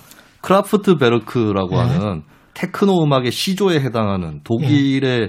뮤지션들이 있습니다. 예. 이 크라프트 베르크의 Radioactivity 제목부터가 방사능이에요. 야, 제목이 네. 제목이 한쪽으로 love 들어가고 한쪽은 방사능인데 그러면 제작진이 네. 어디를 선택하겠어? 러브지. 편견입니다. 네, 아, 그 레디오, 방사능 누가 쬐고 싶어요? 지금? Radio Activity의 네. 이첫 도입부를 보면은 네. 뚜뚜뚜뚜뚜뚜 이런 모르스 부호가 나가거든요. 네. 이 제가 이 공연을 가봤는데 이 네. 모르스 부호가 나갈 때 관중들이 끓어오릅니다. 네. 예. 이 모르스 부호는 한편으로는 취향이 독특하신 것 같아요. 예. 한편으로는 소통과 접속을 얘기하지만 예. 한편으로는 뭔가 예. 불온한 예. 몰래 통신하는 것이 아니냐. 아니 북한으로 보내는 메시지 예. 아닙니까? 그렇죠. 그러니까 이런 관점이 이제 여, 여와 야가 북한 문제를 다루는 아. 각기 다른 관점을 잘 보여주고 있다. 야. 모르스 부호를 통해서 잘 표현되고 과거 있다. 과거 같은 국보법으로 처벌됐어요. 이제 그만하시고 예. 제작진 선택은 뭘까요? 들어보겠습니다. 네, 방금 들으신 음악은 김수민 평론가가 고른 크라크 크라프트 베르크의 Radio Activity. 아, 제작진의 선택이 의외네요. 참 취향이 좀 이상해요. 예. KBS 예. 네. 이 크라프트 베르크란 팀이 예. 없었으면 테크노 음악도 존재하지 않습니다. 나는 원래 테크노가 팀입니다. 싫어. 테크노가 나는 싫어. 공영방송이 이래서는 안 된다고 봅니다. 예, 예. 자주한 제작진은 그쪽을 선택했습니다. 예. 그 정책 이야기를 좀 해봐야 될 텐데 정책 이야기 여러 가지 정책들이 나오고 있는데 제가 이번 선거에서 좀 의아했던 거는 역시 시대가 사람이나 선거나 모든 것을 바꾸어 버리는 게 코로나19 때문에 모든 나라의 정부가 이제 돈을 막 쏟아붓고 뭐 이러니까 포퓰리즘이라는 단어가 없어져 버렸어요. 네. 최근 1년 동안 포퓰리즘, 뭐 사회주의 이런 단어들이 어지간하면 나왔거든요. 네. 어지간하면 나왔는데 거의 다 여당이든 야당이든 과거에는 저거 포퓰리즘이라고 비판받았을 거야. 또는 사회주의라고 비판받았을 거야. 그런 그냥 공약들 정책들을 다 내놓고 있습니다. 네. 그리고 그냥 그게 그냥 그 그냥 토론이 돼요. 어떻게 보면 좋은 현상인 것 같기도 하고요. 네. 예. 세계 정치로 보면 독일이 음. 대표적인 사례인데 예. 독일이 역대 정부가 재정의 건전성 이런 것들을 상당히 추구를 해왔거든요. 예. 그 독일도 재정 건전성을 벗어 던져 버린 그 계기가 코로나 19가 돼 버렸죠. 그렇죠. 사회주의 예. 포퓰리즘 이 얘기가 안 나오는 건 아닌데 음. 오래 갈 수가 없는 게 음. 어떤 다른 정치인이라든지 다른 정파에서 재난 지원 이런 대책을 얘기를 하면 처음에 불쑥 반대 진영에서 포퓰리즘 얘기가 잠깐 나오긴 합니다. 예. 근데 그 반대 진영 또 고민을 하다 보면 음. 결국 결론은 돈을 풀어야 한다라는 쪽으로 귀결이 되고 음. 그렇기 때문에 내로남불로 평가받고 싶진 않으니까 음. 포퓰리즘 얘기를 길게는 할 수 없게 된 것이죠. 이게 단적으로 나타난 게 지난 총선 때도 재난지원금 얘기가 나오고 뭐 음. 일부에게 지원한다 이런 얘기가 여권에서 솔솔 나가니까 음. 당시에 선거에서 좀 어, 뒤지고 있었던 야권에서 황교안 당시 대표를 축으로 해서 그냥 전 국민한테 다 줘버리자. 그렇죠. 네, 예전에 그 2010년대 초에 음. 학교 무상급식 할 때는 전 국민 황교안 대표가 그런 게 아니라 김종인, 김종인. 네. 예, 김종인 위원장이 그랬죠. 그, 네. 두분 두 분다 뭐 그랬어요. 공동 합작품이라고 네. 볼 수가 있겠죠. 네. 근데 2010년대 초반 해도 무상급식 음. 얘기 나오면 주로 그 당시 한나라당에서는 아니 왜 이건희 회장 손자도 줘야 되냐 이거부터 시작해서 예. 포퓰리즘이다라고 하는 것이 반사적으로 나갔었는데 음. 이제는 그 보수 야당에서도 보편적인 지원 이런 거에 열려 있고 이미 그 전에도 음. 아동 수당을 보편적으로 지급한다거나 이런 것들이 여야 합의로 다 진행이 돼서 예. 어, 지금까지 왔던 거거든요. 음. 그런 의미에서는 이제 어, 보편 지원이라고 해서 꼭 포퓰리즘이고 그리고 음. 국가가 돈을 푼다고 해서 사회주의고 이런 공식이 먹혀들지 않게 된 거는 맞는 거죠. 그걸 대표적으로 보여주는 이제 사례가 예. 바로 이 나경원이냐 나경영이냐의 이 논란입니다. 그래서 우리는 나경영이 아니라 우리에겐 최경영이 있다. 최경영 의문의 일패. 네, 의문의 예. 일패. 저는 눈을 허경영 씨가 뭐 먼저 태어나셨기 때문에 그 이름으로 선택을 하신 건 어쩔 수가 없다고 봅니다만은 예. 그래서 이제 저는 대 최경영입니다. 허경영이 아닙니다. 대한민국에 예. 3경영이 이제 있는 거죠. 나경영, 예. 최경영, 허경영, 허경영, 이렇게. 예. 근데 이제 그것도 사실 나경원 후보 도, 음. 뭐, 과거에는 포퓰리즘에 대해서 이제 비판하고 뭐 이렇게 했지만, 예. 이제 지금 사실 이제 지금 여론조사 나오고 뭐 이런 걸 보면은. 실업부부에게 1억 준다는 거 아니에요, 그죠? 그렇죠. 예. 이 중도층에 대해서 사실은 음. 지금, 어, 지지를 잘 못 받고 있거든요, 나경원 그 지금 전 의원이. 예. 자기들 당의 당원들의 지지세는 좀 있지만, 그렇죠? 중도층 공략이 잘 안 되고, 오히려 오세훈 전 시장에게 이 부분에 있어서도 좀 밀리는 양상들이 있었기 때문에, 여기를 공략하기 위해서 또 어쩔 수 없이 꺼내드는 게 이제 돈 푸는 얘기고 음. 또 오신한 이제 전 의원의 입장에서 또 도전자의 입장에서 아무래도 지금 어 이 양강 구도에서 뭔가 이렇게 틈을 벌리고자 하는 그런 입장 아니겠습니까? 음. 그래서 이 포퓰리즘 얘기를 이렇게 좀 꺼내면서 좀 효과적으로 이렇게 어, 말을 만든 게 이제 나경영이었는데 예. 그렇다고 해서 오신환 후보가 그러면 우리 정부가 앞으로 모든 거를 뭐 어, 돈을 풀지 말아야 된다는 입장이냐 또 그것도 아니거든요. 음. 그러니까 서로 비판하지만 결국은 김수민 평론가 말씀하신 대로 돈은 역시 지금은 풀 수밖에 없는 상황이다라는 건데 이건 뭐 코로나19 때문이기도 하지만 사실은 2008년 뭐 2012년 이후에 글로벌 금융위기가 계속 오면서 음. 사실 변화된 또 어, 트렌드이기도 하죠. 그래서 어, 벗어날 수 없는 어쩔 수 없는 길이 이제 우리에게는 계속 펼쳐지고 있는 것이다 이런 생각이 듭니다. 이 돈 문제, 재정 문제는 여당 됐을 때하고 야당 됐을 때하고 입장이 확확 바뀌는 것 같아요. 서로 서로. 그래서 여당 됐을 때는 어떻게든 경제가 좀 좋아졌으면 좋겠고 돈을 써서라도 야당 됐을 때는 야, 이거 재정 아껴야지 이 이야기를 서로 간에 지금 번갈아서 하고 있고 그런 측면에서 봤을 때는 참신함, 뭔가 좀 다른 것, 다른 때 선거랑 좀 달라지는 어떤 모습 이런 거는 별로 안 보이는 것 같습니다. 네, 근데 네. 코로나 19라고 하는 상황 자체가 너무 위중하고 음. 지금 여러 국민들도 그 관심을 따라가고 있어요. 그 네. 국민들이 어떤 관심을 갖고 있는데 정치권에서 외면하고 있다기보다는 음. 코로나 19 상황에서 피해를 보는 사람들을 어떻게 할 거냐. 음. 여기에 국민들도 관심이 있고 최근에 자영업자들도 뭐 점등 시위를 한다. 또 불복 시위를 한다 이런 여러 가지 저항의 움직임들이 있는 상태이기 때문에 예. 아무래도 코로나19 재난지원금 여기에 초점이 맞춰질 수밖에 없겠고 음. 어, 다만 이제 자영업자의 피해가 너무 두드러지기 때문에 작년에 보편 지급을 선호했던 여론이 좀 한풀 꺾인 것 같아요. 예. 아무래도 재정의 한계도 있을 텐데 자영업자들 또 피해 계층에게 좀 몰아서 줘라 이런 음. 여론이 또 부상을 하면서 어, 정치권에서도 이제 보편 대 선별 이 논쟁 구도가 작년보다 더 팽팽하게 자리를 잡아가는 그런 분위기고 야당 같은 경우는 의석수에서 열세가 있는데 한 가지 믿는 구석이 생겼어요. 음. 홍남기 부총리입니다. 예. 홍남기 부총리가 국간을 잘 안 열어주려고 하니까 음. 야당에서는 어느 정도는 좀 즐기고 있습니다. 정부 아, 내에서의 갈등이니까. 이 상황을 그리고 예. 여, 야, 여당에게 처지는 힘의 열쇠를 홍남기 부총리를 지렛대로 해가지고 음. 이거를 구도를 팽팽하게 가져갈 수 있겠구나. 음. 이런 또 생각을 또 야당이 하고 있는 거죠. 당연히 그렇게 생각. 그러니까 홍남기 부총리 네. 좋은 핑계인 거죠. 음. 이 여당이 막 돈을 막 이렇게 풀어야 된다, 적극적인 재정 정책 해야 된다라고 음. 할때 그래서 뭐 하자고 막 그래 다 하자 이렇게 하기도 뭐하고 뭐 반대한다 이렇게 하기도 뭐 어렵지 않습니까 야당이 그렇죠. 예. 그때 바로 홍남기부터 설득해라 이렇게 예. 얘기를 하면 음. 이제 잘 빠져나갈 수 있는 핑계가 이제 될 가능성이 높아진 건데 예. 사실 이 부분에 있어서도 저 정부 여당의 책임이 뭐 일정 부분 있는 것이 음. 결국은 뭐 정권을 잡고 있는 것은 지금 여당이고 그런 예. 관료들을 설득하고 관료들을 통제하고 그리고 이제 이 유효성 있는 정책으로 끌고 가야 되는 어떤 그런 정치력을 발휘해야 될 책임도 있는 거거든요. 예. 이걸 잘 해결하면 또 선거에 음. 위해서도 큰 도움이 되겠죠.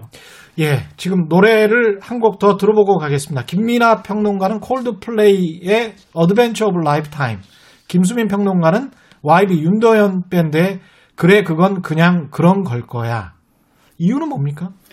네, 저는 이제 예. 그 Adventure of Lifetime이라는 예. 노래가 영어지 않습니까? 예. 영어를 잘 못하지만 가사를 예. 볼때 뭔가 그런 얘기예요. 예, 꿈꾸는 것이 현실이 예. 될 거니까 예. 우리가 열심히 살자 뭐 이런 얘기입니다 이게. 그래서 아, 지금 선거 얘기를 한참 하고 있지만 음. 아, 선거에 대해서 우리가 여러 가지 또 희망도 갖고 뭐 이런 음. 생각을 합니다. 그래서 그것이 다 현실이 될 거라는 뭔가 희망적인 메시지를 아, 주고 싶어서 아주 음. 이유도 훌륭하지 않습니까? 예. 네, 공영방송이 이런 거 틀어야 된다고 봅니다, 저는. 예. 아니, 공영방송 계속 강, 조하시는데요 김수민 네. 평론가. 예. 네. 저는 공영방송이야말로 예. 여러 사람들을 위로하고 예. 낙관을 할 수 있는 이런 예. 노래를 틀어야 아니, 한다. 그냥 그런 것이 낙관입니다. 그, 래 네. 그, 이게 제목이 진짜 마음에 안 들어, 계속 지금. 그래, 지금 그냥 네. 그런 걸 거야. 이게, 이게 공영방송에서 틀어야 돼요, 이거? 네. 진행자가 편파 진행을 하는 것 같지만 제가 1대 2의 싸움을 다 뚫고 오늘 승리를 해볼 텐데요. 예. 이번 선거에 대해서 지적들이 예. 정책보다 정치 공학이 앞서 있고 예. 그리고 지방선거 고유의 3부에서 이야기합시다. 3부에서 정치공학 아, 시간이 네. 별로 없어서 그런 이제 예. 이번 선거의 문제들에 대해서 얘기하고 있는데 예. 이 YB의 이 노래는 음. 가사가 그래 그건 그냥 그런 걸 거야 너무 걱정하지 마 아. 때론 그럴 때도 있는 걸 거야. 아, 뒤까지 이야기하니까 좀 괜찮네. 그렇습니다. 예, 제작진의 선택은 어떤 곡일지 듣고 3부에서 돌아오겠습니다.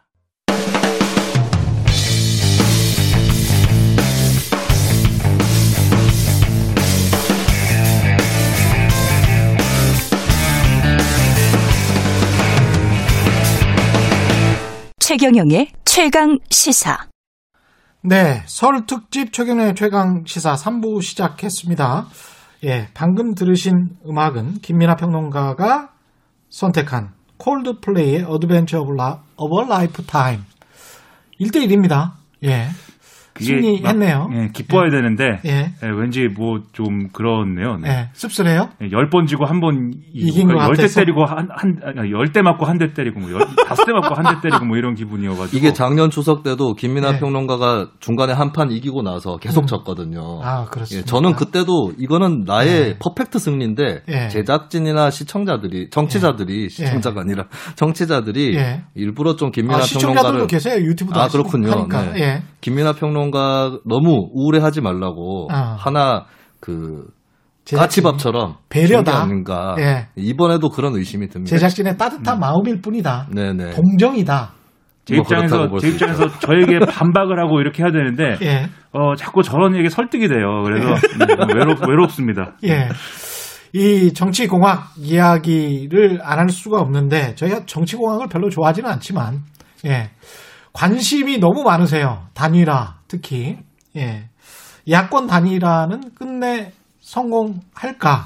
이것도 관심이 그 과정 속에서 어떤 일이 일어날까 이런 것도 또 관심일 것 같습니다. 예. 그렇죠. 이제 음. 국민의힘 후보가 있고 그 국민의힘 후보로 누가 이제 나오느냐 이 문제가 있고 그 국민의힘 후보로 나온 사람이 안철수 어, 대표와 국민의당 대표와 단일화에 합의를 할 것이냐 아, 이 문제가 있고 예. 단일화에 합의가 되면은 그 선거를 이길 수 있을 것이냐 이렇게 음. 이제 3단계가 사실 있는 거죠. 예.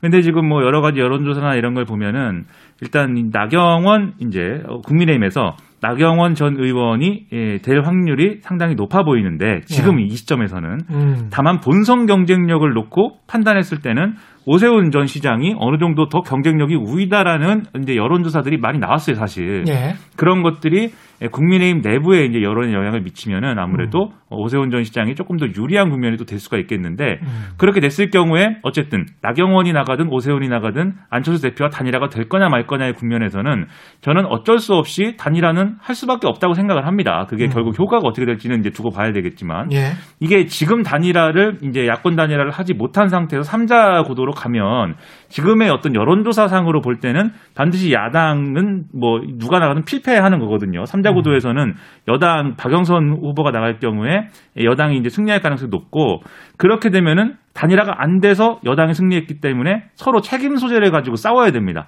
안철수 대표를 향해서 손가락질하면서 당신 때문에 이렇게 됐다라든지 또 안철수 대표는 내가 중도층에 더 득표력이 있는데 국민의힘이 고집을 부려갖고 이렇게 됐다든지 음. 뭐 이렇게 되면은 대선까지 가는 과정도 음. 어려워지는 데다가 이 3자 구도에서 그런 식으로 끝나게 되면은 안철수 대표라는 이 외생 변수를 놓고 또 국민의힘이 대선까지의 전략을 다시 짜야 돼요. 이 안철수 대표가 밖에서 뭐 정계 개편이나 이런 걸 시도할 수도 있는 거 아니겠습니까? 어, 그럴 수 있겠네. 그래서 굉장히 예. 이게 복잡해지기 때문에 결국은 예. 단일화는 될 것이 다 이렇게 봅니다.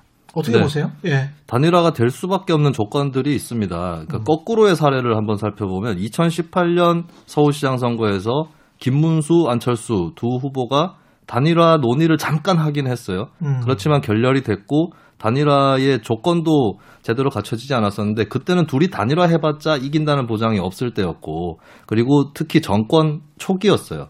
음. 뭔가 야권끼리 뭉쳐야 한다 이런 동력이 약할 수밖에 없는데 정권 후기가 되었고 그리고 여러 여론조사를 참고를 해보면 갈라져서 나오면 지는데 뭉쳐서 나오면 이기는 건 확실해 보이고 음. 이렇게 야권에서는 생각할 수 있거든요. 그렇다면 그런 조건에서는 단일화가 되기 쉬울 수밖에 없다라고 하는 게 있고 그리고 저는 조금 더 나아가서 예측을 해보자면 단일화 시점이 3월 1일과 3월 1일에 안, 안철수 금태섭 경선 결과가 나오고 3월 4일에 국민의힘 경선 결과가 나오거든요. 예. 그러면 3월 중순쯤에 단일화가 될 텐데 저는 그때쯤이면 안철수 쪽으로든 혹은 국민의힘 쪽으로든 이미 승부의 추가 기울어져 있을 것이다. 음. 그래서 어, 단일화를 하면 여론조사로 단일화를 할 텐데 이미 그 당시에 나와 있는 여론조사들이 결과들이 한쪽을 다 가리키고 있기 때문에 음. 지고 있는 쪽에서 자진해서 던질 가능성도 상당히 높다. 음. 그런 측면까지 감안했을 때는 단일화는 될 것 같습니다. 근데 이게 합집합과 교집합의 문제인데 그 안철수 국민의힘 따로따로 했을 때와 안철수와 국민의힘이라는 브랜드가 같이 뭉쳐져 있을 때 안철수 지지자들 중에서 국민의힘 안티 팬들이 있을 수 있고요. 국민의힘 지지자들 중에서 안철수는 절대 안 돼.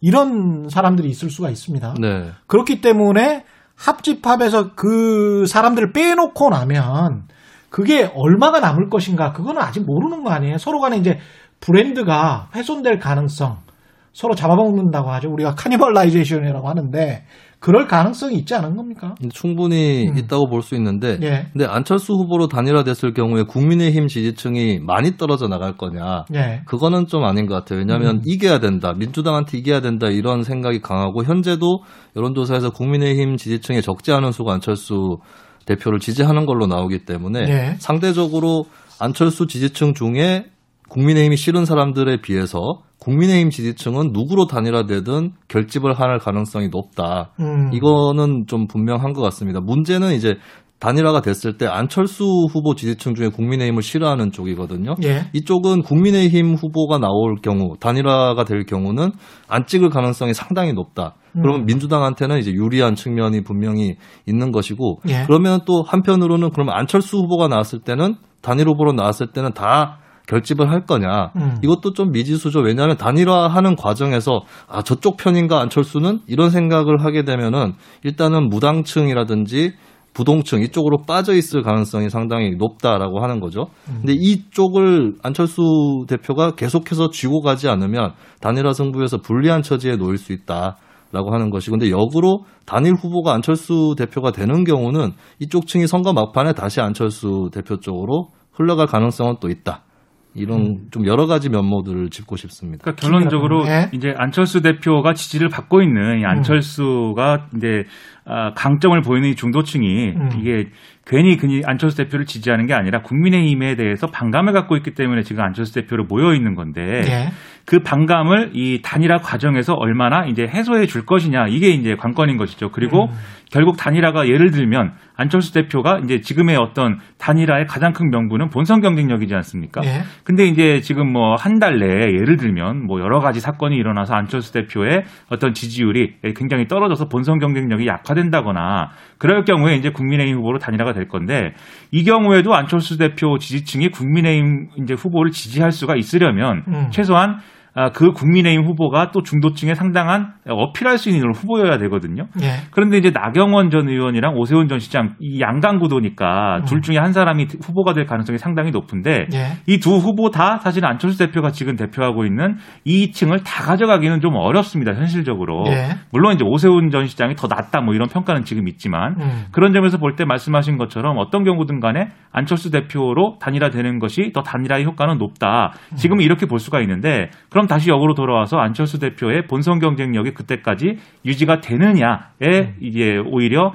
어, 지금 방점이 찍히는 국면이고 그런데 문제는 뭐냐면 국민의힘 입장에서는 지금 안철수 대표가 이 단일 후보가 돼서 그 후보를 지지하는 걸로 이 선거를 치렀을 경우에 그 이유를 장담할 수가 있는 거냐. 음. 안철수를 데리고 대권까지 가는 과정에서 국민의힘이라는 정치 세력이 정당이 음. 아, 어떤 이득을 얻을 수 있는 거냐를 놓고 같이 판단을 해야 되거든요. 예. 그런 게 사실은 지금 단일화 국면에서 원심력으로 작용할 수가 있습니다. 그래서 국민의힘에서는 계속 안철수 대표에 대해서 지금 뭐 검증을 해야 된다. 음. 그다음에 안철수 대표에 대해서 계속 안 좋은 얘기하고 뭐 이런 가능성들이 계속 열려 있는 상황이죠. 그게 안철수 대표의 본선 경쟁력을 저하시킬 가능성이 있는데 얼마나 이게 효력을 발휘할지 이게 뭐 관건인 거죠. 이게 정치는 생물이라고 하는데 지난 대선 때까지만 해도 그 지지율이나 이런 거를 봤을 때는 안철수 대표의 정치 생명이 거의 끝나가고 있는 것 아닌가. 한 자릿수 지지율에서 벗어나질 못했거든요. 5%도 넘질 못했어요. 그랬는데 갑자기 이제 지지율이 올랐어요. 이거는 이제 민심의 향배가 바뀐 건데 그거는 이제 상대적인 것 같기도 합니다. 그러니까 민주당이 제대로 잘 못하니까 국민의힘도 찍기 싫고 그런 사람들이 또 안철수에게 모이는 것 같기도 하고 그런 저는 느낌을 받거든요. 근데 안철수 후보 입장에서 봤을 때는 그 한 10년 정도 계속 단일화 러브콜을 받고 있는 거예요. 본인 입장에서는. 그래서 이게 뭔가 에? 이런 매력이 있는 건가? 뭐 이런 생각도 들고 아니면 시대가 이렇게 바뀌면서 들어왔다가 민심의 어떤 향배 에? 썰물이 들어왔다가 밀물처럼 밀물이 들어왔다가 썰물처럼 쫙 빠져나갔다가 이러, 이러고 있는 건가 지금 네. 그런 생각도 들기도 하고요. 안철수 네. 대표가 잘 될 때가 있고 네. 실패할 때가 있잖아요. 음. 둘다 공통점이 있습니다. 음. 포지션입니다. 포지션. 포지션. 그러니까 안철수의 강점은 뭐냐? 이게 강점이라고 얘기해야 될지 좀 어, 애매하긴 한데 포지션이다. 포지션 음. 그 자체가 안철수다라고 하는 것이죠. 음. 사실은 지난 10년 동안 정계에서 판 자체를 흔든 정치인은 안철수 대표가 유일하다고 볼 수 있습니다. 판이라는 거는 양당의 구조. 예, 그렇죠. 그러니까 음. 양당제적인 판을 다당제로 바꾼다거나 음. 또막 당들끼리 합당한다거나 분당한다거나 이런 판 자체를 흔든 정치인은 거의 유일하다고 볼 수 있어요. 이런 정치인이 이제 뭐 김종필 총재 이후에 거의 처음이 아닐까. 어. 보통 이제 어, 잘 되는 정치인들은 양쪽 축 중에 어느 한쪽에 굳건하게 이제 받고 뿌리를 받고 정치를 하는데 안철수 대표는 이걸 흔든 일종의 파괴적인 속성 이런 것들을 보여줬다라고 할 수 있겠죠. 근데 여기서 또 역으로 안철수 대표의 결점이 나오는 부분이 예. 판을 흔들다 보면 판을 음. 흔들기 좋은 포지션이 있거든요. 예. 그것을 안 대표가 잘 찾는 편인데 당만 깨고 다닌다 이런 비판도 또 그렇죠. 받잖아요. 이게 포지션 예. 자체가 자꾸 변동이 생기니까 음. 어, 역대 대통령들 보면은 김대중 노무현 대통령도 그렇고 음. 이명박 박근혜 대통령도 그렇고 포지션 자체는 별로 변동이 없었거든요. 예. 그 자리에 서서 시운을 기다려서 아. 또 사람들이 모이길 기다려서 대통령이 되는데 음. 안철수 대표는 본인이 자꾸 이렇게 좌우로 움직였기 때문에 예. 그 점에서 많은 지탄을 받았기 때문에 또 음. 한편으로 안티가 많아져요. 근데 또 어떤 시기와 조건이 되면은 음. 양당에 질린 유권자들이 또 그쪽으로 모입니다. 사실은 음. 안철수 대표 아니라 다른 사람한테 모일 수도 있는데 음. 안철수 대표가 그 자리에 또 계속해서 알박기를 하다시피 있기 때문에 저는 안철수 대표가 다른 어. 새로운 주자들의 등장을 가로막는 측면도 상당히 크다고 보거든요. 재밌네. 예. 네. 그래서 그 안철수 음. 대표가 자기가 박아놓은 그 자리에서 음. 이번에는 다시 밀물을 맞이하고 있다. 아, 예. 그렇게 봅니다. 이게 안철수 대표가 말씀하신 것처럼 결국 안철수 대표에 대한 지지라는 거는 정치적 냉소주의죠.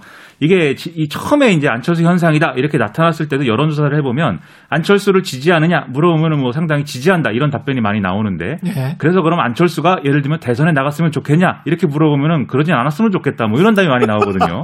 그러니까 이게 정치적 정치적으로 기성 정치 세력에 대한 불만이 있다 보니까 이제 예. 거기에 대해서 제3 세력을 찾고 제3의 인물을 찾는 과정에서 이제 안철수 대표가 지지를 얻는 건데 음. 근데 이게 이것만으로 설명하기 묘한 부분이 그럼 하필이면 그걸 왜 안철수 대표한테 갔다가 되는 거냐. 네. 이게 사실은 우주적 신비입니다. 왜 이런 일이 일어나느냐는. 근데 이제 제가 생각해 볼 때는 예. 이런 부분에 이제 김수민 평론가가 말씀하신 그런 예. 포지션의 문제 이런 것도 있는데 예. 사실 아, 이미지도 있는 것 같아요. 왜냐하면 어. 안철수 대표가 어쨌든 이미지라는 것은 정치인 이미지가 중요하니까. 어떤 이미지가 있습니까? 이 지금까지도 사실은 어떠한 언더독 예. 이미지예요. 이 기성 기성 예. 정치인 같지 않은 부분이 분명 아직도 있어요. 뭐 음. 여러 가지 뭐 그게 뭐 눈썹을 바꾸고 뭐 목소리를 바꾸고 뭐 이런 것을 떠나서 안철수 했을 때 형성되는 이미지는 여전히 네. 이제 언더독 이미지이기 때문에 예. 뭔가 이, 이, 이런 국면이 오면은 약간 짠한 마음도 생기고 왠지 저렇게 하고 있는데 한 번은 뭐 대봤으면 싶기도 하다 뭐 이런 마음도 있는 거거든요. 예. 그래서 그런 것들이 이제 지금 효과가 있는 건데 다만 약점이라고 한다면은 이게 결국은 음. 어떤 정치에 대한 반대로 구조화된 이제 지지기 때문에 그렇죠, 그렇죠. 안철수 대표가 본인이 어떤 정치다라고 오히려 얘기를 하기가 어렵습니다. 아. 그래서 이렇게 그래도 나름대로 한 10년 했는데 아. 직도 안철수의 정치는 뭐야라고 물으면 뭔지 아무도 모르잖아요, 아직도. 정반합에 계속 반만 해왔기 때문에. 그렇죠. 예. 그 점은 이제 한계를 작용할 것이고 그 예. 한계가 예. 이제 뭐 아, 아마도 드러날 때가 이제 가까워진 것 같고 예. 아마 이번 재보선 그리고 대선 이 과정 거치면 음. 뭐 우주적 신비는 이제 좀 풀리지 않을까 이렇게 생각을 합니다. 세 번째 선곡 대결 해야 되겠는데요. 김민아 평론가는 민수의 민수는 혼란스럽다. 예. 아주 뭐 찌르는군요. 김수민 김수민 평론가는 투투 1과 2분의 1 이렇게 하셨습니다. 김민하 평론가는 민수를 한 게 수민 이거를 일부러 아. 패러디한 거 아닙니까? 저도 야, 그렇게 느껴지고 예. 있습니다. 그런 의미가 있었구나 이게. 예. 네, 그, 그 렇습니다 네. 저는 저는 이제 뭐 그런 의미도 있고 예. 제가 김민아 민하가 민하와 예. 예, 철수 예, 철수의 수 그래서 예. 이 제가 안철수 대표 얘기를 하면 항상 머리가 혼란스러워집니다. 이게 도대체 어떻게 된 일이고 무엇을 하고자 하는 것인가. 음. 그래서 이제 민수는 혼란스럽다. 라는 얘기를 하면서 동시에 아 수민도 혼란스럽다. 네, 이런 생각이 들어서 예. 이 노래를 이제 했습니다. 투투 1과 2분의 1 김수민 평론가. 네. 예. 수민은 혼란스럽지 않습니다. 예. 이 구도를 간명하게 노래 한 곡으로 요약할 수 있는데요. 예. 국민의힘과 안철수 대표 간의 단일화 음. 여러 가지 보도들이 막 쏟아졌었어요. 뭐 합당을 한다, 입당을 한다 여러 가지 얘기가 있고 공동 경선을 하자 했더니 그건 안 된다 했다가 A조, B조 얘기 나오면서 결국 범야권 공동 경선처럼 돼버렸는데 그렇죠? 예, 이런 구도들을 음. 보면은 안철수 대표 쪽, 국민의당 쪽하고 국민의힘 쪽하고 명확하게 둘로 갈라져 있는 것도 아니고 음. 그렇다고 하나가 된 것도 아니고 예. 1과 2분의 1의 상태다라고 예. 하는 것이고 1과 2분의 1 노래 시작할 때 처음 가사를 보면 음. 멀리서 널 보았을 때 음. 다른 길로 갈까 생각했는데 이것은 마치 김종인 위원장과 안철수 이거, 대표의 예. 이 노래를 택할 수밖에 없을 거예요. 예. 네. 제작진의 선택 어떤 곡일지 들려드리겠습니다. 네. 방금 들으신 음악은 김민아 평론가가 선택한 곡이죠. 민수의 민수는 혼란스럽다 듣고 오셨습니다. 예. 저는 제작진이 제가 예. 선곡한 투투의 노래를 버린 이유를 알고 있습니다. 왜 버렸습니까? 왜냐하면 1과 2분의 1은 예. 대다수의 국민들이 음. 그냥 곡목을 듣는 순간 머릿속에서 재생이 되는 굉장히 익숙한 노래거든요. 예. 이 노래가 1994년 가요계를 강타했을 때 예. 수학여행, 회사 야유회, 예. 온갖 장기자랑이 이 노래가 다 휩쓸었던 적이 있어요. 예. 네, 그렇기 때문에 굳이 한 번 더 들어야 되겠는가. 라는 차원에서 제작진이 아니, 버리지 요즘, 않았는가. 요즘 트렌드는 레트로예요. 청취율을 네. 생각하면은 네. 틀만도 한데 네, 안 들었다는 것은 역시 그런 문제가 있는 거죠. 네, 반란군이다. 예, 제작진은. 지고도 이렇게 이야기를 하는 거 보니까 예.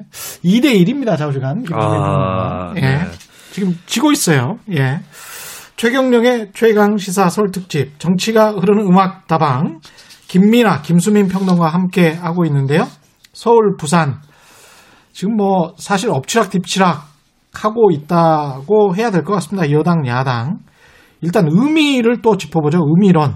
선거 앞두고 이게 이번 선거의 의미는 뭘까? 계속 이제 개발 이야기도 계속 나오고 그랬었는데, 예. 네. 의미는 뭐 있습니까? 부산의 예. 경우에는 이제 음. 어, 부산 경제가 안 좋다, 부산 예. 경기가 안 좋다 이 얘기를 굉장히 오래됐습니다. 이 얘기 예. 나온 지. 그래서 이제 문재인 정권 초반부에도 사실 최저임금 인상 이런 것들이 한참 이제 논란이 됐을 때 그 당시 이제 보수 언론이나 이렇게 많이 보도한 내용들을 보면은 부산의 이제 자영업자들 민심이 상당히 이 정권에 돌아서고 있다 음. 그런 보도 많이 했거든요. 예. 그리고 이게 어쨌든 부산은 이 어, 그동안 우리나라 제2의 도시다 이런 평가를 많이 받았지만 과연 거기에 걸맞는 어떤 어, 경제적인 여유를 갖고 있는가에 대한 항상 의문이 또 있어 왔던 것도 사실이고요. 네. 그런 것들이 겹쳐져서 어쨌든 이번에는 경제적으로 좀, 아, 좀, 아, 이 상황을 개선해보고자 하는 욕망들이 이 선거에 지금 투영되고 있다고 보이는데, 음. 그러니까 지금 정부 여당이 이 부분을 이제 가덕도 신공항으로 이제 좀 채워보려고 하는 것이 이번에 음. 이제 가덕도 신공항을 전폭적으로 이제 좀 아, 지지해 지지해야 된다라는 여론을 좀 형성해가고 있는 측면이 있는 것이죠. 음. 그리고 그걸 이제 국민의힘도 어, 반대하지 않는 거 아닙니까? 사실 국민의힘의 이제 어, 당의 구성으로 보면은 가족도 신공항을 놓고 지역별로 이제 이해관계가 갈리게 되는 그렇죠? 그런 구조를 가지고 있음에도 불구하고 음. 선거를 앞두고는 부산에 만약 부산에 후보를 낸다라고 했을 때는 가덕도 신공항을 거부할 수가 없는 그런 상황인 거예요. 예. 근데 이게 사실 가덕도 신공항이 그래서 속도가 붙어가지고 실질적으로 어좀 아, 만들어지는 과정으로 간다라고 할 때 결국 그거는 또 정부 여당이 더 많이 가져갈 거거든요. 예. 그러다 보니까 아 이게 아니라 가덕도 신공항만으로 되는 게 아니라 거기다가 해저 터널을 붙여야 된다. 그래서 해저 터널을 통해 가지고 일본하고도 이렇게 음. 막내를 하면서 거기서부터도 이제 공항 수요를 끌어와야 된다. 이렇게 가는 건데, 그러니까 이게 사실은 개발에 개발을 더 얹어서 이제 경제적으로 호황을 만들어 보겠다라고 하는 메시지가 사실 선거에 주된 이제 어떤 영향을 미칠 것으로도 생각을 하는 것이죠. 예. 근데 이게 또 어, 그런 점들이 있습니다. 이걸 둘러싸고도 사실은 각자의 논리가 다른 게 여야의 논리가 다른 게 예. 결국 야당은 지금의 어떤 부산의 어려움을 해결해주지 못하는 것은 정부 여당이 다 이제 이 논리로 가기 위해서 여러 가지 포석을 하고 있는 건데 음. 또 여당은 사실 직전까지의 이제 어, 지자체장이 여당 소속 아니었습니까? 그럼에도 불구하고 과거 부산에 더 기득권이었고 부산을 더 많이 이렇게 지배해온 세력은 정치 세력은 결국 지금의 국민의힘에 가까운 세력이었다. 이 논리를 가지고 이제 부딪히고 있는 이런 국면이어서 유권자들이 어느 쪽에 더 많이 손을 들겠는가 이게 지금 관건인데 여론조사상으로 보면은 역시 국민의힘이 아직도 이제 뭐 유리한 국면인 것은 부정할 수 없는 사실이다 뭐 이런 거죠. 선거의 의미가 개발이 돼버렸는데 그 국민의힘 쪽에서는 아무래도 박형준 후보가 조금 앞서고 있습니까? 네, 여론조사에서는 여러모로 앞서고 있고 예. 그래서 나머지 후보들 음. 이현주, 박민식, 박성훈 이런 음. 후보들끼리 단일화를 또 꾀한다. 여권에서는 김영춘이 앞서고 있는 거예요? 네, 그렇게 음. 현재로서는 뭐 설정이 되어 있는 것이고, 근데 음. 저는 박형준 후보한테 한 가지 변수가 닥친 게 있다고 봐요. 얼마 전에 예. MB 정부에서 음. 18대 국회의원 전원을 사찰했다. 라고 하는 아. 의혹이 보도가 됐는데 예. 그 시점을 보니까 2009년 8월인가 9월인가 그랬었고 누가 사찰했다는 거예요? 국정원이? 그렇습니다. 그렇죠. 국정원이 네. 그때 청와, 대의 민정수석실도 알고 있었다. 아 그래요? 네, 네. 그런 보도가 어, 나왔었거든요. 박형준 후보는 그때 홍보 쪽이었죠? 홍보 수석인가? 정무수석. 정무수석이었습니까? 그러니까 어. 묘하게도 어, 피해자일 수도 있는 당시 국회의원이었던 사람이 서울시장 음. 후보 중에서는 박영선, 음. 나경원 이렇게 돼 있고 예. 부산시장 후보 중에서는 박민식 후보가 당시 의원이었었죠. 아, 그래요? 근데 박형준 후보는 당시 청와대에 있었다라고 음. 하는 거. 이게 글쎄요. 어떤 파장을 일으킬지. 그리고 설령 음. 박형준 후보가 어, 그하고는 뭐 직접적인 연관이 없다 할지라도 예. MB 정부 출신이다라고 하는 것은 저는 핸디캡으로 작용할 거라고 보거든요. MB 정부 출신이 네. 핸디캡이 될 것이다. MB 예. 정부 출신이라는 것은 국민의힘 지지층 내부에서도 특별히 높게 사줄 만한 이력은 안 됩니다. 예. 오히려 박형준 후보의 강점은 개인적으로 어떤 미디어라든지 이쪽에 출연하면서 보여줬던 음. 온화하고 합리적인 모습 이런 거였는데 예. 그전 정부의 어떤 실정 혹은 잘못하고 엮이게 되면은 그것은 마이너스 요인이 될 수 있다. 그게 음. 오히려 박형준 후보에게 남아 있는 큰 변수가 아닌가 그렇게 보여져요. 예. 지금 이제 마무리를 해야 되겠네요. 시간이 별로 없어서 끝곡을 듣고 가야 될 텐데 제작진이 이미 선곡을 했죠. 원래 김민아 평론가는 BTS의 다이너마이트, 예, 아주 센 곡. 김수민 평론가는 모모랜드의 썸썹 이거를 신청하셨는데 아직 안 했어요? 예, 제작진이 아직 선곡을 안 했다고 하는데 이유를 좀 들어볼까요?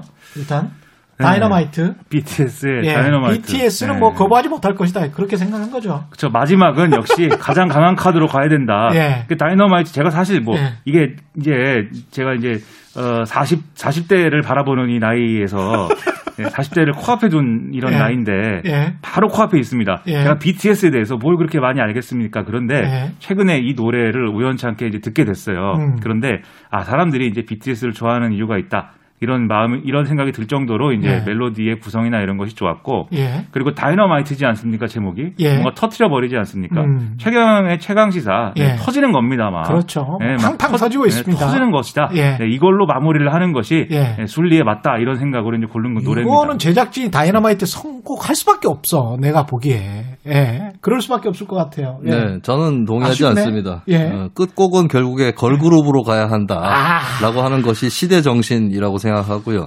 그리고 이 노래 내용을 보면은 이건 뭔가요? 네, 예. 오늘 보궐선거에 대해서 다루지 않았습니까? 결국 예. 정치인들 선거 주자들에 관한 얘기였는데 예. 이 주자들의 마음을 잘 표현하고 있는 곡이 예. 이 Thumbs Up입니다. 예. 이게 이제 엄지척 이렇게 번역할 수 있는 거 아니겠습니까? 예. 이 가사를 보면 첫 가사부터 예상 예사롭지 않아요. 왜 눈만 뜨면 늘어나니?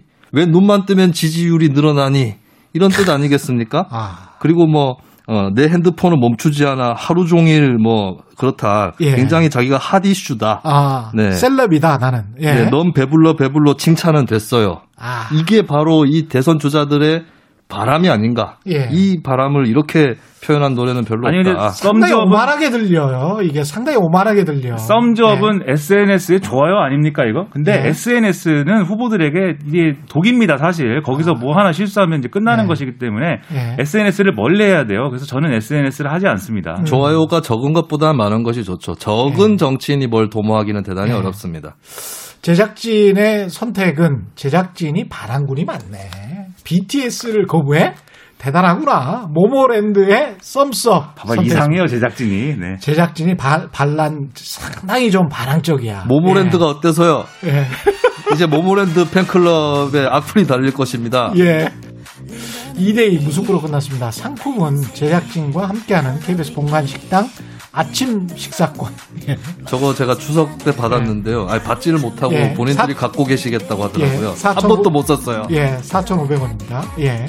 이 노래 들으시면서 설 특집 최경령의 최강 시사 정치가 흐르는 음악 다방 마치겠습니다. 고맙습니다. 감사합니다. 고맙습니다.